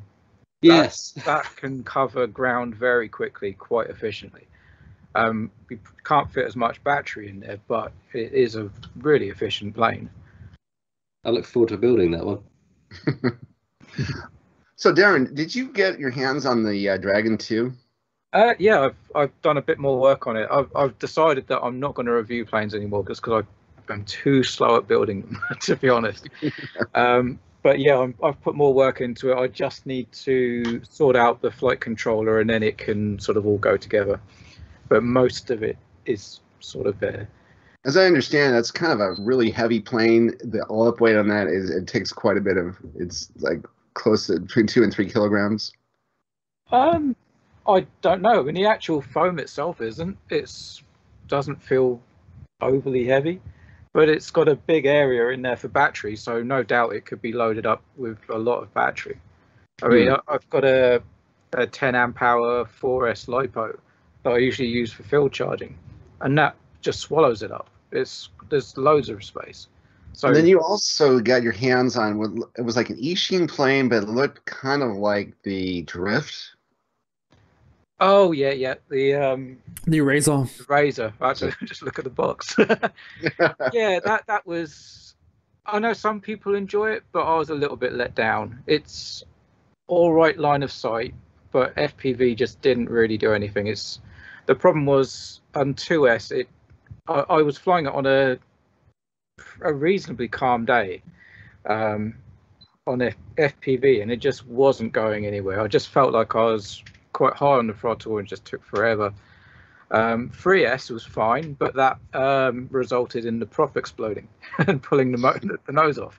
Um, but yeah, um, other people get on with that. But to me, I think if I was going to use the Razor, it'd be just line of sight. It, you don't notice the speed problems so much there. And it was, yeah, it's quite a relaxing plane. So I think, I mean, Andrew Newton likes it for sloping and line of sight. And for that, it's it's pretty decent. But if you FPV different prop because that prop is crap and 3s which Um, has a problem with space I was going to say something, and this will make Henrik really happy. So, Glenn, um, when you are looking to get yourself into line of sight planes, if you want something to fly out in the field that you don't have to go to the flying club for, um, we have in the United States, we have an app called uh, Offer Up. I don't know if you have that in the UK. Uh, it's don't think so. Anyways, it's a, basically it's like eBay except it's free, and people locally will list all the stuff they have for sale. So if you keep your eyes out for something called the um, Easy Star, it's made by Multiplex, so it's a German company. Uh, so the Easy Star One, this is an old one. It was a complete all-in-one kit. It came with a set of high-tech servos in there, and it is essentially it's like the Bixler, except that it doesn't have ailerons. So it just like the Radiant, it just uses a rudder and elevators and um, it I believe has an EPP foam wing on it. So uh, the thing is extremely. It's the one plane I can say you go out to a big field where you don't have any trees around, and you throw it, and the thing just flies, and it flies forever. You just need like 1500 milliamp battery. You'll fly for 30, 45 minutes on that battery. Um, it is just really the best plane to fly in line of sight. The other thing I would suggest is if um, this is get yourself a simulator. Now there are some good simulators like made by Wings. Um, if you can, Darren, you gotta say something. You, you don't want to fly an easy star. You want to fly an extra. It's more fun. I've already, I've, already, I've already got my set my my eyes set on something, um, and I did find out today at the flying club that the plane that I've got is not going to be any use to me for passing my A certificate because it's not heavy enough. So you need to have a plane that is at least one kilogram. Mm-hmm. So I'm looking at the FMS 1700 millimeter Super Cub because um, I really like looking oh, at these. Great plane. These yeah. t- it's got big six and a half inch foam wheels, and I, I really like this kind of this kind of bush plane look. So um, I'm uh, I'm going to go for one of those, but I'll certainly check out that Easy Star, and uh, if it's going to be something that can, can be it, yeah. It can be you fun also, to pl- play in small places, maybe like football pitches and stuff like that. So it's it's, it's a really easy plane to fly. I mean, that, I think a lot of people got started with that plane, and it's it, if you crash it, it's pretty forgivable. You can also get yourself if you can't find one, you can find if you can find a Bixler one or version one point one 1.1.1 version 2 i believe is what they yeah they the little green and white ones uh, and just leave the elevon uh, the um, ailerons off and just fly with the you know rudder and elevator that would be essentially a very similar plane um, but the, also the other thing i suggest is if you can get your hands uh, i know you can um, on um, it is the, the, the, the RealFlight so they have 9.5. If you get that, then what they have is they're made by Horizon Hobby, and they have like about 20 models that they sell from Horizon Hobby, including some of their higher end models. Um, the benefit I have, and this is one of the reasons why you want to join a club if you're into line of sight planes, is because the guys get sick of them really quickly, and their planes they'll fly them, and then after about six months they'll crash them a couple times. They'll sell them off for like half what they paid for it. So if you want to fill up your house full of planes, that's the way to do it. You just belong to one of these local clubs, and there's always someone selling, and you know, like now the Draco, that was the plane to have like about three months ago. That was everyone wanted that plane. Now everyone's selling these things off, just left and right. Um, that's that is a huge plane. So, anyways, um, sorry mm. about that. So, Mark. I, uh, I, I, have to say, uh, I really still love the uh, the I think it's E-flite, uh, the Tundra uh, or in general the t- Tundra series, uh, especially the, the the big Tundra. I think it has 1.7 meters uh, wingspan oh, yeah. or so. And if I remember correctly, I have to look up the uh, datasheet again. Uh, you can run this thing even on 6S and do real serious acrobatics with it. And I mean, uh, a plane with 1.7 meter wingspan, such a big and heavy bush plane, and then doing acrobatics like uh, tight loops and all that stuff I think this must look really, really impressive. I know a guy here in uh, here in the city um, who actually has a Tundra, but I don't think that he has the grand one. I think he has the standard, a standard and a mini. Um, and he sometimes sometimes does some acrobatics, and that looks so cool. I mean, maybe it's just because I know that plane for so long now, uh, and I always wanted one, and every time I had the possibility to get one, uh, it was sold out. I, I gotta tell you my Tundra story. Um, I originally bought the Tundra um, two years ago. It was version one, and I bought it, and I was like, okay, I'm just gonna show up, and it's I'm getting this message is like it's showing up tomorrow, so it shows up on a Saturday, and the box it comes in is probably about four feet tall, mm, three and a half, four feet tall, so it's a pretty big box. But Hobby King ships it in a six foot box, so it's about you know, as tall as I am. And the thing shows up at my front door on a Saturday, and I'm like, oh my God, my wife is going to see this and freak out. So I, I picked this box up and I walk around to the side of the house and went through the garage. And as soon as I opened the door of the garage to like sneak it into the garage, I feel the door opening from right to, uh, from outside my hand. My it was like, oh, I, I had to let go. And there she was, and she sees this huge box. She's like, "What the hell is that?" you have too many planes. so I had to sell it off. And this time I actually had to um, have someone in my flying club. I sent it to his house and had him build it. And then brought it home. So this time the you know box isn't so big and everything else like that. But yeah, the Tundra is a um, it, it is a a really good plane. It does fly on 3S 2200, um, but I found that to be that the it needs a lot more ballast. It just felt like it was when it was in the sky, it was just kept gaining altitude. Uh, the other thing about the Tundra is that the foam wheels on there are they're okay, but if you're really serious about it, then you have to spend like thirty dollars a wheel and get the really nice ones. Um, but that will change the way that the weight the weight of the plane itself and the undercarriage and stuff like that. So people who get into that plane tend, tend to really get into it and. I don't know, um, but you said the, the the Cub, the FMS Cub, or was the one that you were talking about? Yeah, the FMS FMS uh, 1700 millimeter Piper PA Super Cub. Super Cub, yes, yes, Super yes. Yeah, they show up at the flying field. That thing is amazing. So uh, it's about what four hundred dollars for that. Uh, two hundred ninety nine dollars in, Okay, in, the, in the in the UK. It's about two hundred and forty pounds, two hundred and forty two pounds. That's worth every penny. It's just really, I mean, if you're into that kind of thing, it, you're going to really enjoy it. I've seen the guys fly that thing, and it's just a great plane. So, anyway, uh, Mark, you have a plane that um, I really wanted to talk about, which is the Clouds. Oh yeah, uh, my big beast. And I, by, by the way, I already found a name for it. Um, it will be called Dotty. the reason What? for is Dotty. Dotty will be the name for for the clouds. Uh, the reason for that is, uh, ha- have you seen the uh, movie uh, Armageddon Yes. with the asteroid?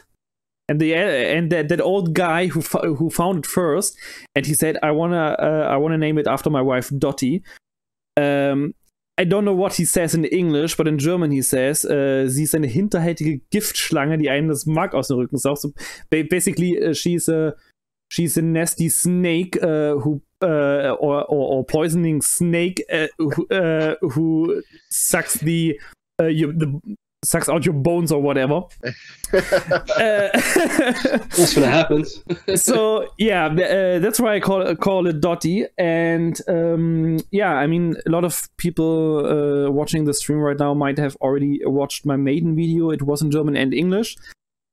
Um, yeah, by accident, this plane is an absolute uh, power beast. So uh, it's it's completely overpowered. Um, more than five kilograms of thrust. I really have to measure it actually, uh, but it should be because it, it it's just climbing vertically at more than 20 meters per second, vertical. so uh, I can I, I make one throttle punch, uh, let it run for a minute or so, and then I'm in the I'm in the clouds already. Um, my current uh, project is to try to run it on ArduPilot. Um, the main reason for that is just to have INAV and ArduPilot both set up and save the configuration so I can switch forth and back as I want. Just flash the other one and load back the config uh, to compare both. And maybe for some uh, very specialized task, I uh, might need ArduPilot in the future. So I want to have that set up. Unfortunately, I was not able to do the ArduPilot test maiden today uh, because of lack of time. But uh, yeah, it's my first twin motor plane, uh, the biggest plane, the heaviest plane, um, the first one with pan and tilt. Um, what else? Yeah, and, and the first one I really have to disassemble to get it in my car. So why did you want to get this in the first place? I mean, you're you're into like a lot of the small planes. I, I haven't seen you really fly anything over a meter in the past. Yeah, in the past, the reason was that uh, I had to carry my planes to the field, of course. Uh, now that I have a car, I can uh, transport it wh- wherever I want and I can uh, transport bigger planes. Um, the main reason for the clouds is, uh, first of all, I want to uh, have more long range capacity. Um, I think the planes with the biggest range I have right now are the Talon GT and the AR Wing Pro with somewhere between 100 and 110 kilometers total battery range, and I of course want to upgrade that. Um, yeah, that that was the main reason, and uh, then I also want to look into things like uh, area mapping, for example. So the plan for the future is to uh, design self-design some kind of dome or retractable dome camera in the bottom. The Clouds has an uh, and cut out in the bottom of the in the back of the battery uh, bay where you just have a very thin foam wall uh, at the bot uh, inside and ring already cut out from the inside and usually you can put like um, um, compact system camera or mirrorless camera inside there. It's exactly the size of one of these uh, lenses uh, to make aerial phot- photography from top down. Uh, but my plan is to uh, design some kind of mechanics uh, to have a retractable camera that's going down and then with a split cam like a RunCam hybrid RunCam split uh, or Caddx Tarsier to have a pan and tilt with a 360 degrees and 90 degrees up and uh, down tilt so i can basically completely look around below the plane without any uh, part of the plane in view to make uh, aerial uh, photos and videos and all that stuff Hmm, interesting. Right, so you get 3D stitching with that, and you get a nice 3D trop- topical map. Awesome. I, for example and, For and, example. and and another use case will be uh, just to test some stuff uh, on it like um, i just printed wait a second i think it should be somewhere. uh, I think it's over there somewhere on the on the desk. Uh, I printed some kind of uh, removable mast with a with a with a channel inside uh, that goes on the flight controller hatch, and uh, the plan is to test like different RC systems. Like uh, I want to do range tests with the R9, with the FrSky system, maybe with Express LRS, and uh, and ba- ba- basically put the receiver and the antenna on this mast every time in exactly the same position, high above the plane, uh, without any obstacles in the way, and then uh, just fly the plane out under rear conditions. I have seen a lot of uh, range comparisons where people put like uh, receivers or flight controllers on a drone or on, or on a ring just to look when a failsafe occurs or when the, when the tel- telemetry stops. But I want to do real live tests um, with comparable antenna positions and really fly the plane until failsafe. And that's uh, one of the reasons or one of the use cases I plan with with the clouds. Okay, interesting. You can also put on like um, one of those mirrorless cameras or a 35 millimeter camera, one of the better ones, and do some like really good high end video with it. Uh, yeah, maybe, but uh, actually, uh, I'm not into this kind of area photography. I, of course, I could, but I don't have even a camera like that.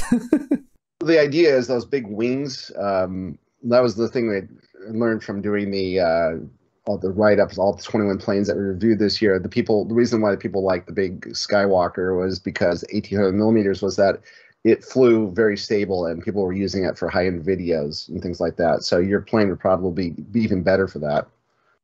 Yeah, maybe. I mean, uh, it's also important if you do uh, things like area mapping that your plane is really stable and not shaking around.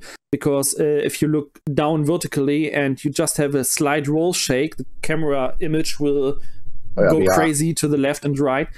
Um, and the same for pitch. And the clouds is really absolute rock solid. Even if you have some gusts or some windy conditions, it's it's so solid flying just because of this wingspan and I have very big and beefy motors. It's 2814 motors with 900 kV. They are heavy. I have big 12 inch props.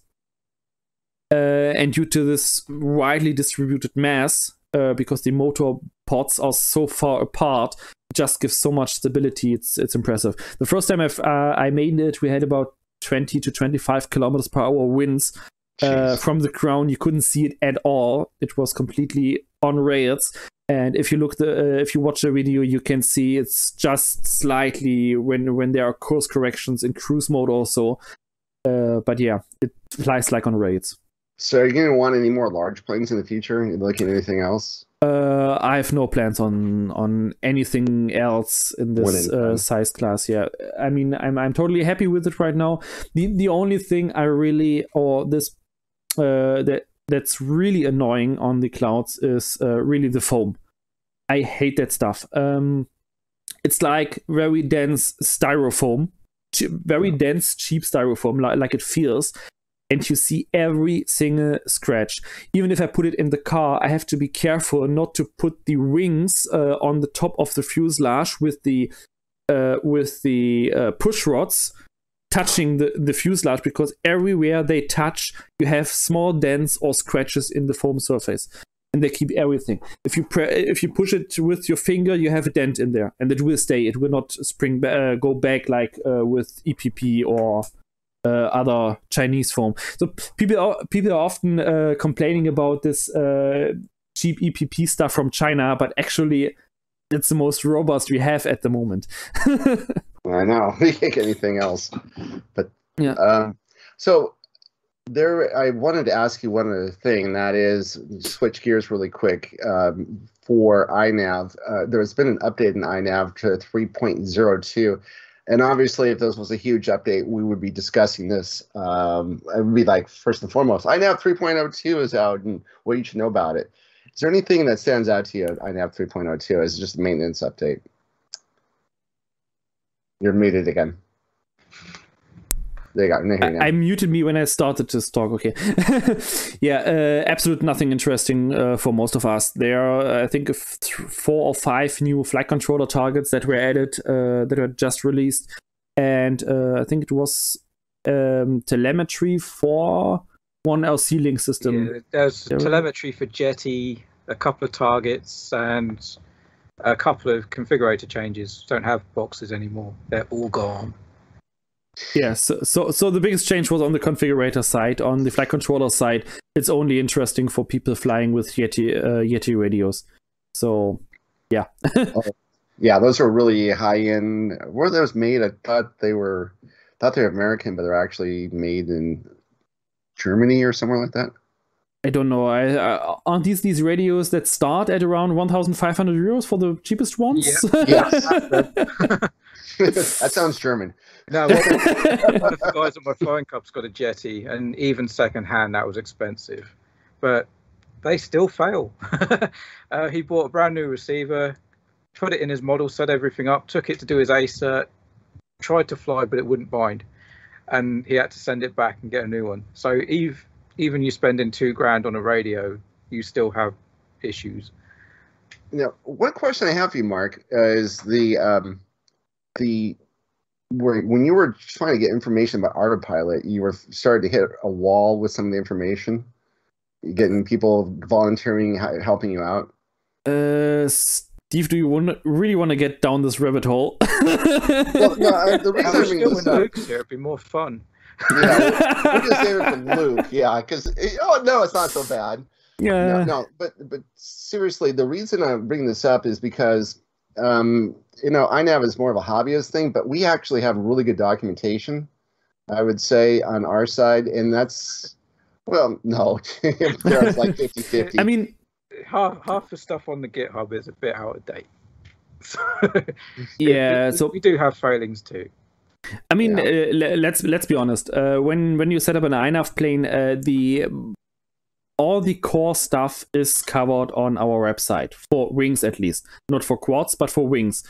Uh, we have how to wire it up. We have uh, we, we tell how you uh, set up your mixer, your board direction, everything. The basics are covered with a step-by-step guide with an explanation why you do it. And I think that's that's the thing that really annoys me most uh, all the guys, uh, guys, uh, all the guides you find, even on the um, on the ArduPilot website, um, it just says, okay, you can set this option, this option, this option, this option, but nothing explains really why you do it.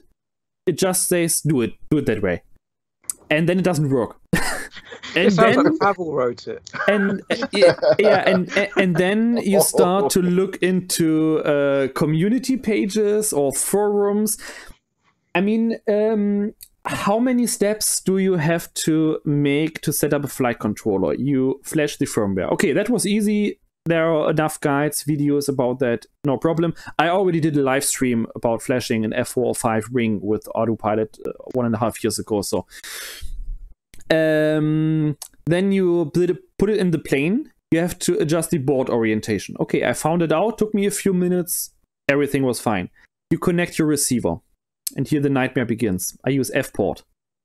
oh,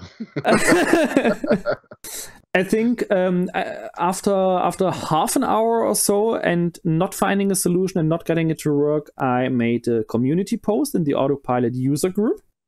And while this post was on, and some people were uh, giving advices that made no sense, um, it took me another one and a half hours looking in the guides and looking search and looking sometimes in the copter area of the guides uh, until I was able to get uh, FPort working by myself. So in total, two hours of work just to get my receiver to work.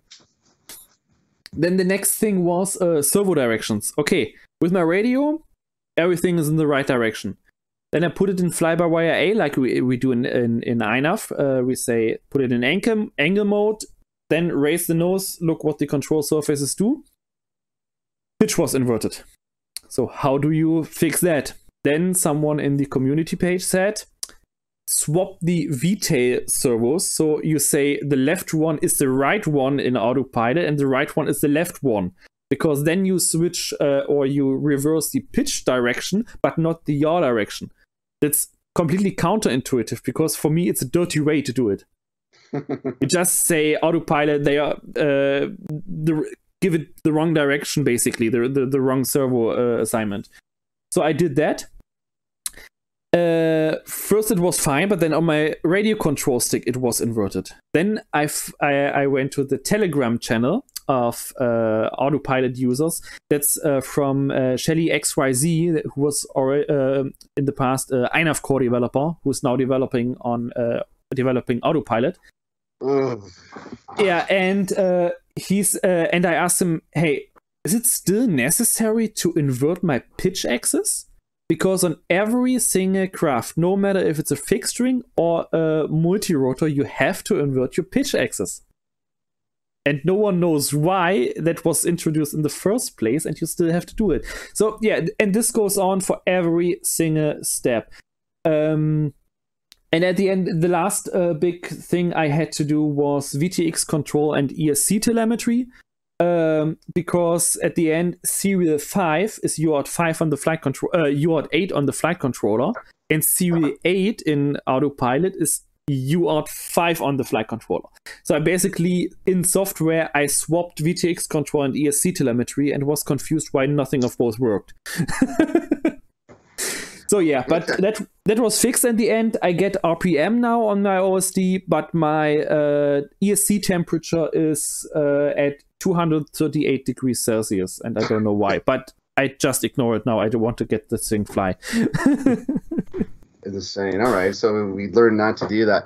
The um, the one thing I, I saw was in the past week, I battery of my uh, X9D Plus SE died, and so I just wanted to know what battery to use. So go to Google, type it in, and there's a video from Darren. And not only does he tell you the battery to use, but actually shows you all the steps how to do it. And I, he, he doesn't really want to plug his channel super much, but there are so much information that you give out on your channels and uh, Darren. And so I really first want to thank you for all that. I mean, there's just the information is useful and things that are about iNav and things that aren't about iNav. And I've even asked him, I've done requests, hey, can you make a video about LED lights? And he made it and, and things like that. So it's been really helpful. But he also has a web page, and uh, you can you work on like tools and converters and things like that. And you have a new one that you're working on right now, as far as OSD, right? Uh, yeah. One sec. I do actually need to bring up my website because I can't remember what half the tools are. um. So yeah, I've I've basically um, come up with a few different tools that are there to help with iNav in general, and you know, just to give right. back to So the hobby. voltage converter, the one that you're giving the right range so that your your um, it displays the right uh, how much battery you have left on your flight controller. You have to put a number in, and sometimes it's off, and you have to you have the steps. You and Luke worked on that. Oh, last, you know, current current sensors. Yeah, right, yeah. current sensor. Um, let me see if I can share that. Be easier. Um, so yeah, I've, I've just got a load of stuff in this uh, tool section. Is that okay, Marc? Uh, yeah, just give me a second. I will, yeah, share Yeah, the screen. cool. Now it works. So yeah, just under this useful tools, there's a, a few different things. Um, the iNav stuff has all got iNav in front of it. Um, so one thing I did the other week was stick commands because these were on the iNav website, but they were actually old clean CleanFlight ones, some of them, and some were missing. So I've actually replicated it, but also you can choose whatever mode you use and it will update and give you the correct stick commands for whatever transmitter mode you use. Um, there's some cheat sheets as well. Uh, so that's useful. Um, there's current sensor calibration because a lot of people have issues with that.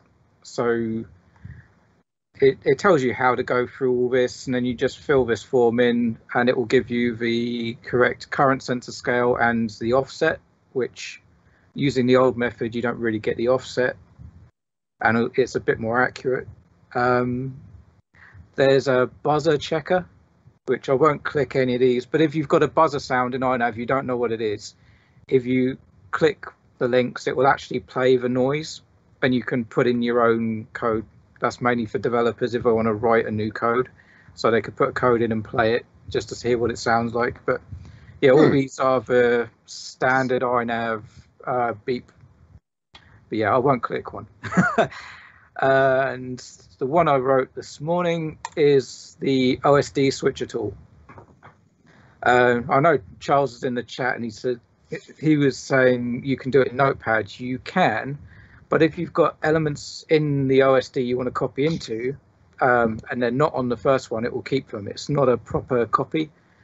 So with this, you literally just choose the OSD you want to copy from, the one you want to copy to. You can choose a copy, which duplicates OSD, well, this one onto that one. You can swap them, so it swaps them round. You can add, which is basically doing what a notepad copy would do. So it will copy these elements onto this OSD, but will keep any additional elements that this one has. Oh, Or you can move, which will move that one onto that one and then make this one blank. And you literally just take your diff. Uh, so you can use diff or OSD layout in the CLI, doesn't matter which one, copy it in there, click update, and you'll get your new OSD code. Just as No, that's sweet. just I haven't actually got any code to put in there, but um, it will give you a clip, copy the clipboard button. So you just click that, put it in CLI, press enter, and it's done. So yeah, there's some things in there that people might find useful. So I, I just thought it would be nice uh, to share that with you guys. Okay, can you also give us an update on because I've been keeping track of this. Um, this is going to be a bigger topic here, I think, in 2022, and that is FrSky is really going to be pushing ethos very hard um, to the point that you might start seeing some other stuff disappearing in the future. Um, so, what uh, have your experiences been with ethos? You've been keeping up on it. Um, I have, but mainly for line of sight. There, there were a few things missing that sort of didn't really make it suitable for iNav. Um, in the last update, which was about two, three days ago, I think, that those things were then put in. So I can start looking at it from an FPV point of view as well now. But also, I know that there is a lot coming. So they're, they're looking at a really powerful sort of global uh, variable sort of system uh, with a lot more options than OpenTX. I, I don't think it will get rid of anything. So I, I, you know, I don't see OpenTX going anywhere. I mean, I, No, no, no. But FrSky might be, you know, starting to phase out some of their OpenTX radios in the future. possibly. Um, I mean, it it depends what they do with their new radios. I mean, uh, they're investing obviously in ethos, so it would make sense for them to put it onto new transmitters. But um, yeah, who knows? It might be that they come out with like a QX7 replacement. They see it as really low budget, and they don't want to invest the money into updating ethos to work with that transmitter. So maybe they'd stick I don't know, stick OpenTX on it. But it for, for their point of view, it probably would make sense just to use ethos. Um, but it is getting to the point where it, it does work as well as OpenTX. Um, and yeah, Yeah. line of sight, um, I've basically switched over to it. Um, but that's the plan. I'm going to use the X20 for line of sight and gliders, and I'm going to keep on using the Horus for FPV, and I'm going to keep that at the moment on OpenTX. Um, I will be installing EdgeTX on it at some point just to see what that's like and if it offers anything different. Um, and I will be installing Ethos on it just for the, purpose of doing a video, but I will be definitely switching back to either OpenTX or EdgeTX. Uh, um, just to kind of give you an idea what what things of interest. There's um, the little my Sunday flying field. That's uh, it's a high school in the right around uh, the third baseline at the um, other side of the field is where it's the area of death. It's where everyone who flies Spektrum somehow noses in and lands right, crashes their plane right there. They lose signal right at this particular area. And I've done some research in the area and found out that there's actually uh, telephone poles where they actually have 2.4 gigahertz that communicate between the telephone poles so that they can feed back information one of them obviously is connected to a wired LAN, and so they can feed back real-time data usage of in the area. That's been screwing up the the signal, especially in Spektrum. Um, and to be honest, that's not hard. it's, at, at, the club that I fly from, if someone has a radio problem, I can guarantee 99% of the time they will be flying Spektrum. Right. Um, and I'll, I'll have no issues at all right, and then the you know the thing is, we say, okay, yeah, FrSky is so much better. You can get this, and it will work. The second you show them OpenTX, they're like their their eyes are just watering over, and like, oh no, it's not as hard as it looks, but you know, there's a lot of tools in OpenTX that they don't need, and so the whole idea about Ethos was that it was supposed to be kind of like a cross between the Spektrum um, menuing system and OpenTX. So it was simple at first when you look at it, but actually kind of complex underneath the skin. Yeah, I mean uh, they've. Um, I mean, what you're talking about there is probably more for line of line of sight guys. Yeah. Um, which, yeah, I think they've succeeded at that because the wizards are really good to build a new model. So you can go through and it'll just do everything for you, and that's that includes um, stuff like throttle, um, throttle, or no, was it? Yeah, throttle to rudder mixing, flaps, elevons, crow braking. All that is sort of built in with these custom mixers where you really just click a couple of buttons and it's done. Yeah. Uh, but That's I nice. think with that range of stuff, the, the thing where it really shines is actually the, the transmitters and the tandems side of things. And to to an extent um, the access side of things, where you can have multiple uh, trans or receivers hooked up to the same model as redundancy, and yeah, that's fantastic. So, like my big extra, um, I'm going to be putting at least two receivers in there. So I'll I'll have a 2.4 and a 900. So I got frequency redundancy, and you could hook it up with two two 2.4s and then a 900. You can have three receivers on the one model, so you've got no chance of losing signal. Especially with petrol engines, that's uh, something you sort of got to watch out for.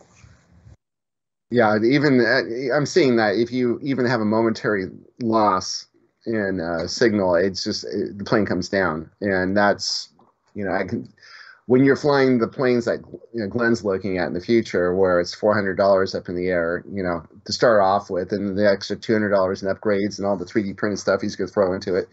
I mean, you're really you're starting to, uh, uh, and then you put your GoPros on top of it and things like that. Then you're in, getting pushing a thousand dollars. Um, oh, easily. I mean, I, I mean, the extra that I've just been mentioning, I I got that second hand, so I, I did get it. I got it basically for drag phone money. Um, but I know to buy the kit on its own is about seven hundred dollars, and that's just for the the airframe. Yeah. That's without the extra three or four hundred ish dollars for the engine and the servos and everything like that. So I mean that's new. That would have easily been a sort of thousand thousand five hundred dollar plane. And you want solid. You, you don't want link signal. going in that. yeah. If you crash it, you want it to be your fault. yeah. And that was uh, the other thing I was looking at too is like no one has really talked about iNav for line of sight, but there's a possibility down the road here where you know the guys who fly this they want to be able to fly all their flight modes they want to be able to use the radio trims and things like that. But the reality is if you told them hey we can give you all the telemetry that you can ever want and when you lose signal it'll turn around and come back to, to you all of a sudden they got their attention. But really there's nobody you would have to put it into like a receiver or something like that so that they it would be simple for them to hook up. Yeah, So- I mean, I, I still personally am I'm not overly sold on INAV for line of sight.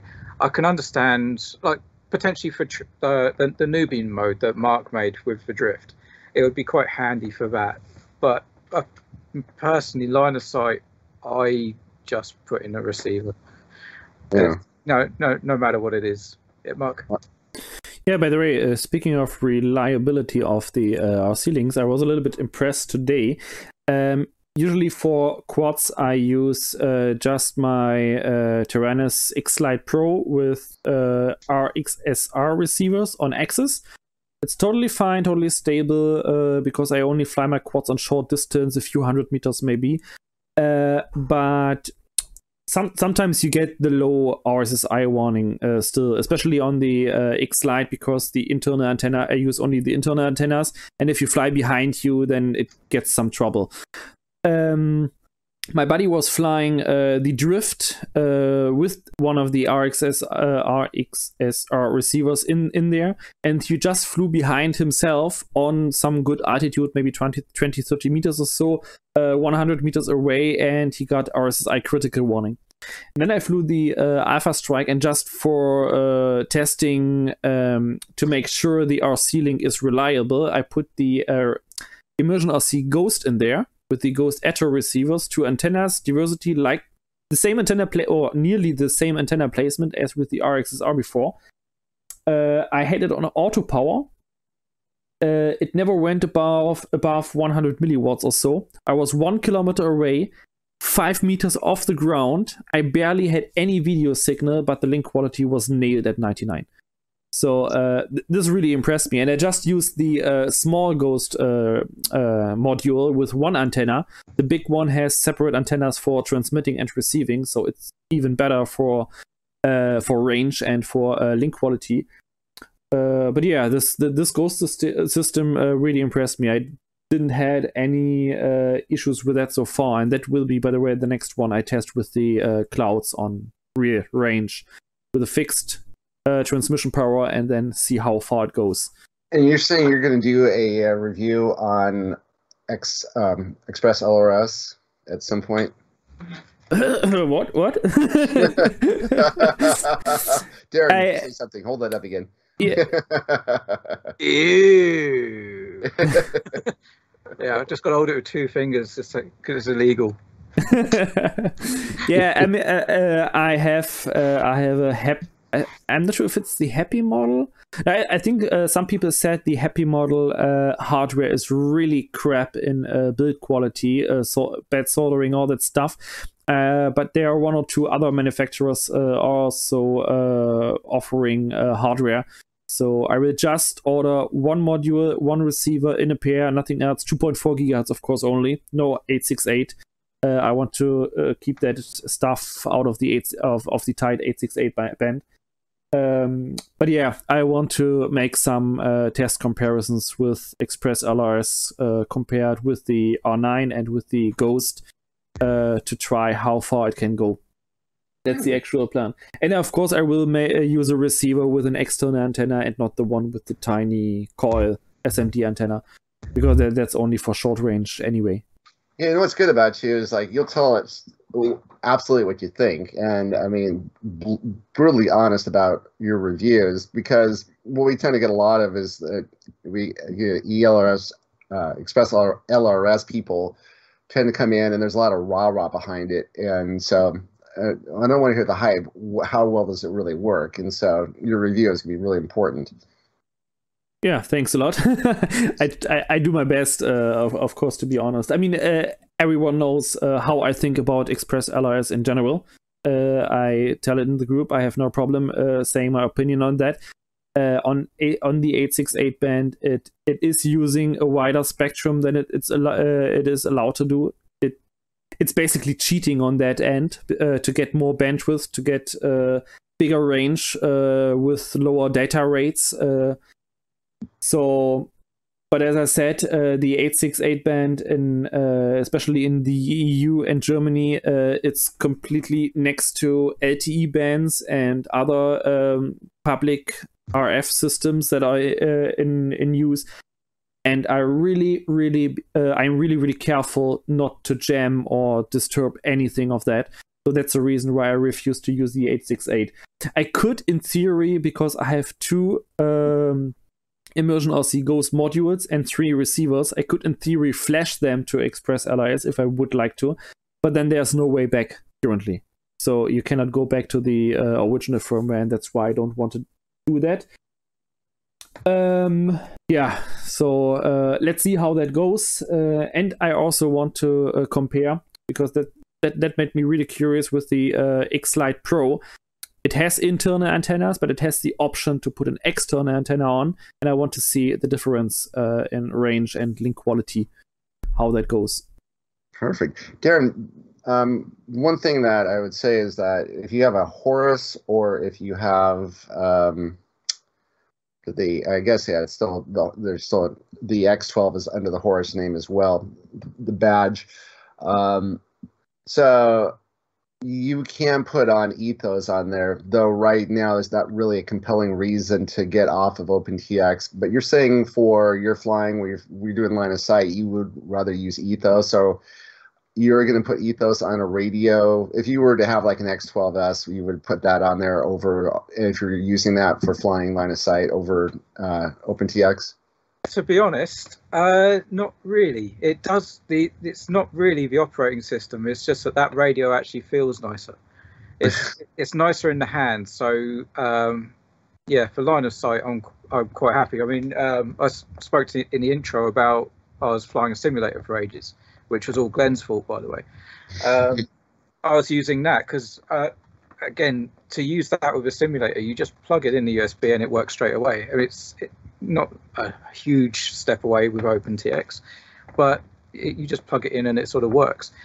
Um, but yeah. Um, that's the X20, right? That's, so that's, that's the tandem. X20S, that one. Yeah, okay. Um, but uh, yeah, it's it's it's mainly just because the, the radio actually feels really nice, and it's it's nice to work on, especially with the touch screen and the keyboard. It just makes making changes a lot quicker.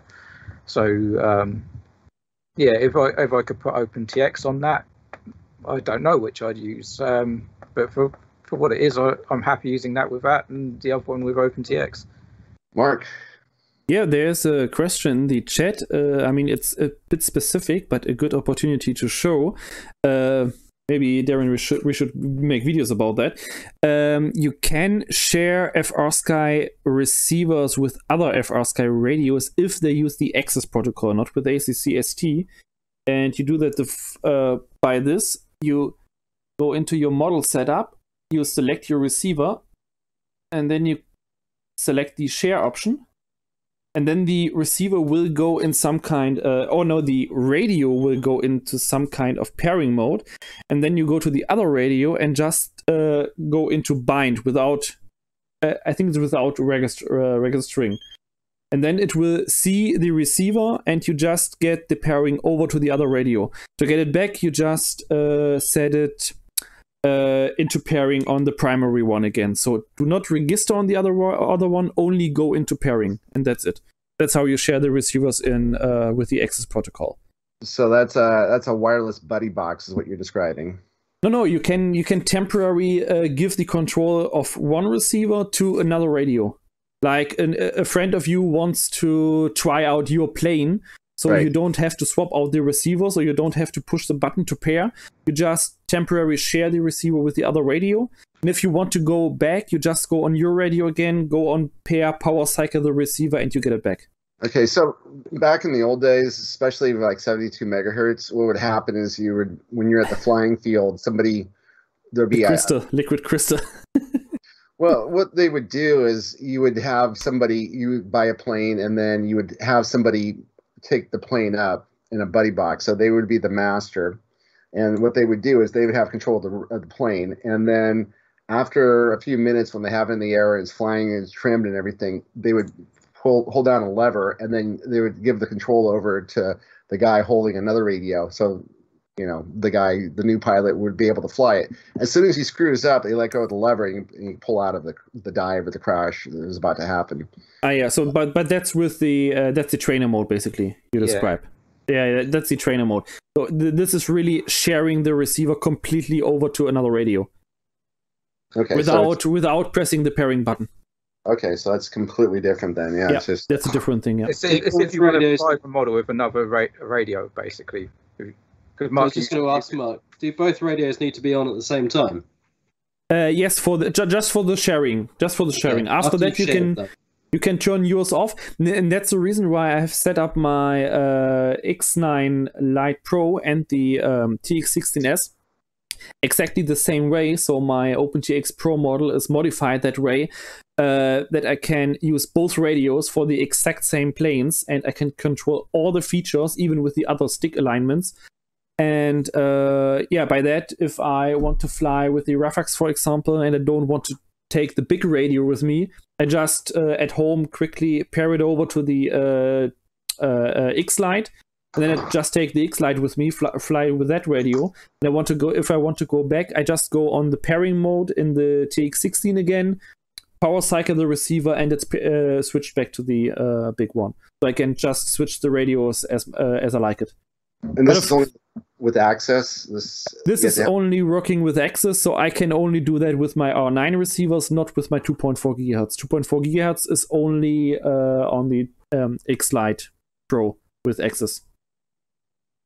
Okay, interesting. Yeah, makes that makes it all worthwhile, man. That's so FrSky's working on some interesting things. Uh, they've more and more. It's, you, they were counting out for quite a while. Now they're starting to do interesting things. They're starting to come back around. Um, well, guys, I think we One are. Steve. Yeah. You're jumping the gun. I've got one more thing to talk about. Uh oh. Let's Well, hear you, men- you mentioned INAV 3.0.2 earlier. So should we now talk about the fact that there won't be an INAV 3.1? Uh oh. Do you want to get let that cat out of the bag? uh, yeah. So th- this is something that I I noticed probably not even a week ago, maybe it's beginning of this week. Um, basically, it's nothing to worry about. There will be a new INAV, and Pavel on his uh, last uh, live stream mentioned that it's going to be around possibly November time, maybe December or October, but likely November. Uh, but it will be INAV 4.0. Oh my god. Um, so yeah, the, the reason for it is basically the way that the version numbers uh, update have changed. So in the past, it used to be if there were you know really important new features, it would get a major bump. Um, lesser features would be a minor bump, and then obviously the, the final um, final point is just for bug releases.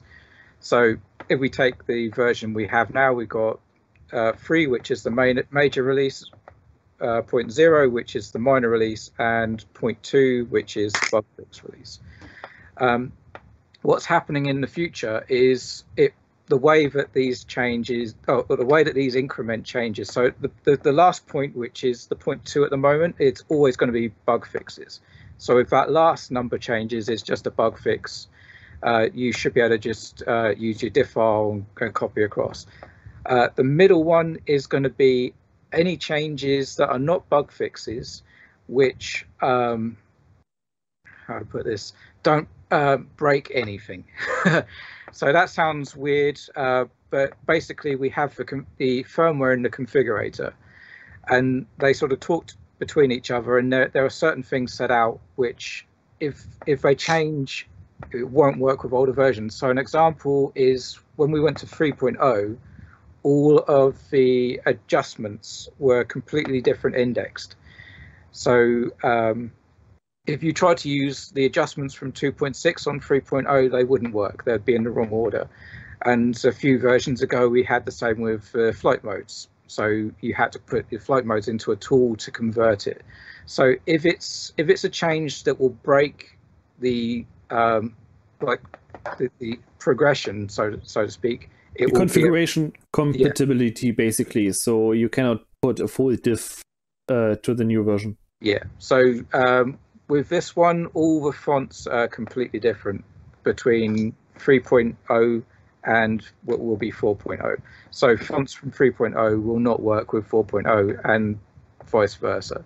So that's basically why this is happening. It may not be that you see major new features like we did with 3.0 with all the auto tune and all that sort of stuff, but it, it's more to do with how compatible it is between the old and new versions. I mean, other than artificial horizon fix, I, I mean, what can you possibly want? 3.0 seems to do just about everything. Oh, there's loads. well, um, I mean, uh, I've I've not really been keeping track on what other people have submitted, but just for what I've submitted, uh, for example, switching profiles in flight has never worked. It's been on the adjustments list, but if you tried it, it didn't work. It's it there's nothing behind it to actually make the changes. You mean the so, PID profiles? Uh, well, it's not just PIDs. It's uh, it's rates, filters. Yeah. Um, they, they they just config profiles mm. um, as opposed to battery profiles. So you, you could change them when you're disarmed with a stick command, but you couldn't actually change them in flight. So uh, I've submitted something. It might need a little bit more testing, but it's basically there. Uh, what else? There's changes to return to home, uh, which if you use uh, climb first will be a pretty good advantage. Um, there are the OSD changes, so the, the, general aviation units are going to be in there, which people have been asking for uh, I'm trying to think what else. Um, you're, you're, talking about 4.0 changes, right? 4.0, yeah, yeah. There might even be a change again to the uh, auto tune system, uh, but it's it's it's not final yet. Uh, Alex and I uh, talked about that uh, yesterday. It could be, but that has to be discussed uh, internally, of course. Uh, it could be that the for now the P and I tuning is removed from auto tune, so auto tune will only tune feed forward and the rates uh, in the current state. But yeah, that has to be discussed if that actually works, because uh, P and I basically change the um, or can be changed to your more to your liking because they are actually not really needed for uh, actual flying. And uh, t- until uh, the developers find a better way to tune P and I properly and not just by relationships, uh, it might be that uh, only feed forward and rates will be tuned in the next version. Hmm, interesting. And you were saying switching profiles in flight. So is it possible to switch OSD profiles as well so you can go from metric to uh, imperial? No, uh, uh, flying profiles. So um, there's a few things w- that have been brought to attention that it would be useful for. So one could be a VTOL. So you could have a basically a quad type profile, which when you transition to a plane, switches profile to a plane profile.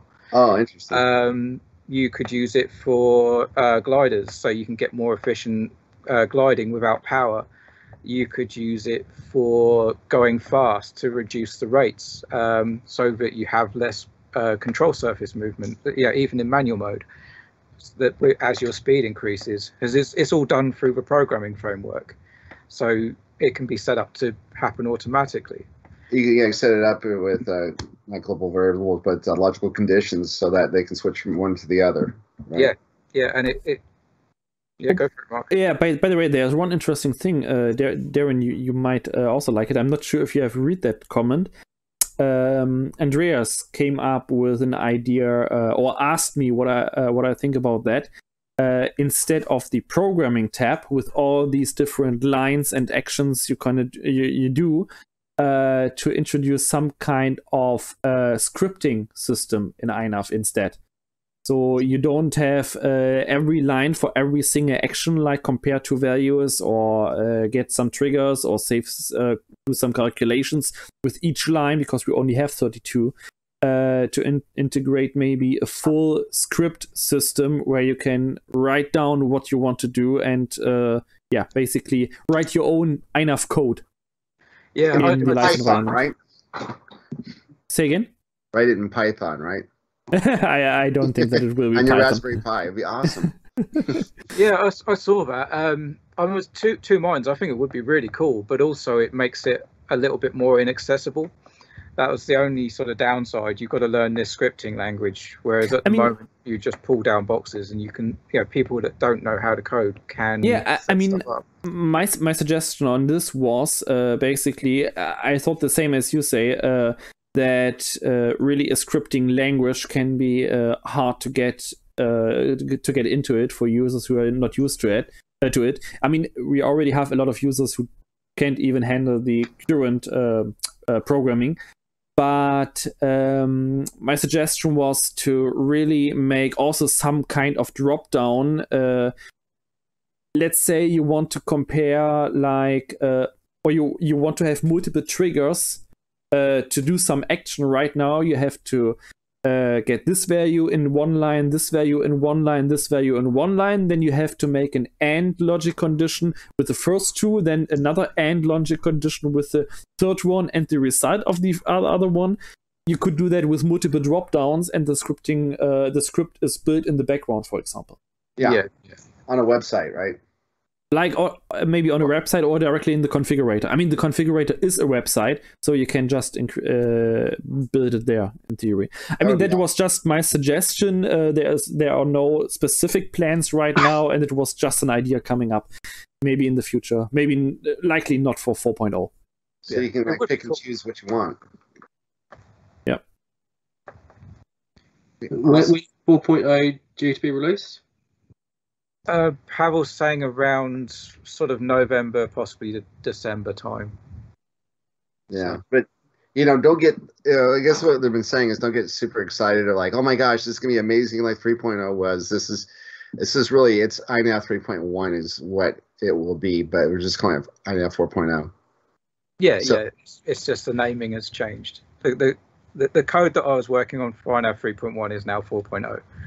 Um, but yeah, I mean, th- there will be enough changes to keep people happy. I think.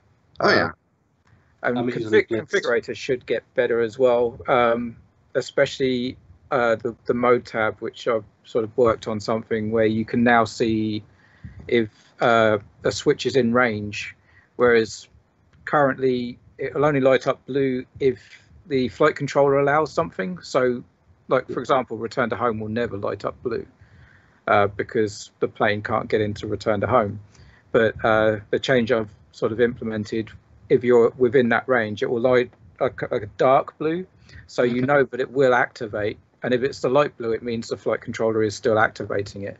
And there's also a little icon down the bottom that shows if you're in acro, because that's something else that people never really had is, uh, am I in acro mode? There's no nothing for that. So you, more point. Marcus yeah, yeah the, sorry, there's one more point. Um, uh, when I talked to to Alex, uh, I think it was yesterday or so, um, and I asked him about the progress of the final, the hopefully really final and real Horizon Drift fix for INAV, as, at least for fixed wings.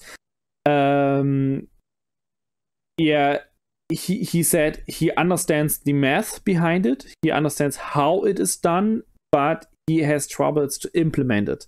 So if there's any developer uh, or software programmer watching this now and might be uh, willing to help here, that would be really appreciated. And just drop us uh, a message on that because uh, right now there's no real progress, and we want to we want to have that fix in 4.0 that would be amazing. Today was uh, today was again a day uh, where i fought uh, two hours or one and a half hours uh, to fix a horizon drift on an AR Wing or at least get it under control so it can fly missions reliably. Interesting. Wow yeah so you're saying that he understands the math but he doesn't how to implement it as far as coding it is concerned. Yeah, yeah. So it, it would take it someone to do what is this C plus? It's written in C. Yeah, just just plain C. C. Okay, it's written in C. So someone that has advanced skills in C. So we can start asking around in the group if anyone, or yeah, it'd be awesome. Um, but this is somebody who understands the math and can also write C, right? Yeah, absolutely. Uh, I, I, mean, uh, uh, um, Alex understands the math already, so he, he they could work together, for example. Okay, so yeah, that means we need to do an exhaustive search, and that's a lot easier to do than trying to get thousands of dollars out of people. So that's uh, we can we'll look into that. And um, okay, great. Well, guys, anything else before we call it a day? Not. Okay. Yeah. Everything is silent. That's a no. That's a, yeah, yeah, yeah. We've covered quite a bit today. Well, I really want to take uh, an opportunity to thank first Glenn for showing up today and helping out. As far as it's good to have you back, and I'm glad you had your you enjoyed your summer vacation with Marc. Thank you. Yeah, it was good. He's coming to the UK. He's coming to the UK next year. Yeah, I hope then uh, I can I can take a drive through uh, the through Belgium and uh, don't have to uh, take the plane. if you come out to the United States, come out to California. You, the deserts are located in places like Arizona and Nevada, so like where Las Vegas is. And there are, I mean, you can fly as far as you want to go. You just have to go find your plane. Um, so that's where you need a scooter, Glenn. You'll need a. scooter. yeah, I'll get myself one and so, obviously yeah. positive experience. You'll have to do it sober though. But um, the big thanks to Crunkle Floop uh, today for showing up and helping out. Thanks for being really an active member in the group and really oh, great to have you. No, I've I've loved it. I mean, the group's been um, fantastic, and um, I think what's nice is that you know, okay, we get the odd know, friction on the group, but ultimately everyone there just wants to help everyone else, and that's what the hobby is about. And you know, I've learned so much over the last year just by crashing, and uh, but um, I'll always, you know, you come across problems and you know solutions, and that's what I've always tried to do. Is if anyone's had an issue, you know, I've, okay, I've seen this before, try this. Uh, but now I'm honoured you've had me on. Um, so no, thanks very much, guys, and obviously all the development that the uh, yeah, devs are doing is it's quite incredible. I don't think people realise you know how much work goes into getting our um, our foam in the air flying. I think we also really benefited last year for, because of COVID nineteen. There were a lot of the developers were in lockdown. They did a lot of extra work, um, so you know we were able to push the ball you kicked the can down the road a little bit further than it would have normally happened with INAV. That's why we went to 3.0. It would have been INAV 2.7 in any other circumstance, most likely. So yeah, the guys have done an amazing amount of work. So I really want to thank them. Marc, can you say something? Yeah, and, and and learning by crashing is absolutely true. I mean, I uh, by crashing I learned how to convert centimeters in meters, so that's really helpful. next week Marc gets on the imperial system and of fractions. So, then, then I will start circle in uh, 30, 30 feet high. Maybe, maybe that could, that could work with the newer flight controllers. it might clear some shorter trees. well, that's the, the good thing about um, another great thing about flying in places like Vegas and Arizona is that they're, the cactuses are so sparse you probably won't hit them when you're coming in for a landing. They're only about five feet up anyway, so they're pretty low to the ground. So Marc, it would be perfect for you to come out here. Um, yeah, well, then then I have to come with Glenn, and then we do a 50 kilometer range uh, flight uh, with INAV radar, 50 kilometer formation flight. Yeah, yeah. You just got to do it in October because it's still probably over 100 degrees right now. so you wait till October through like March, it'll be fine. March, October through April, um, especially in the winter months, it'll be great. Um, so, guys, thanks again. This has been a great show. I'm going to say bye, everybody. Bye bye. See you. Bye bye. Yes. Bye. Thank you for listening to Wing Talk. The webcast is live the third Sunday of every month, and this podcast follows shortly afterwards. Check out inavfixedwinggroup.com for more details.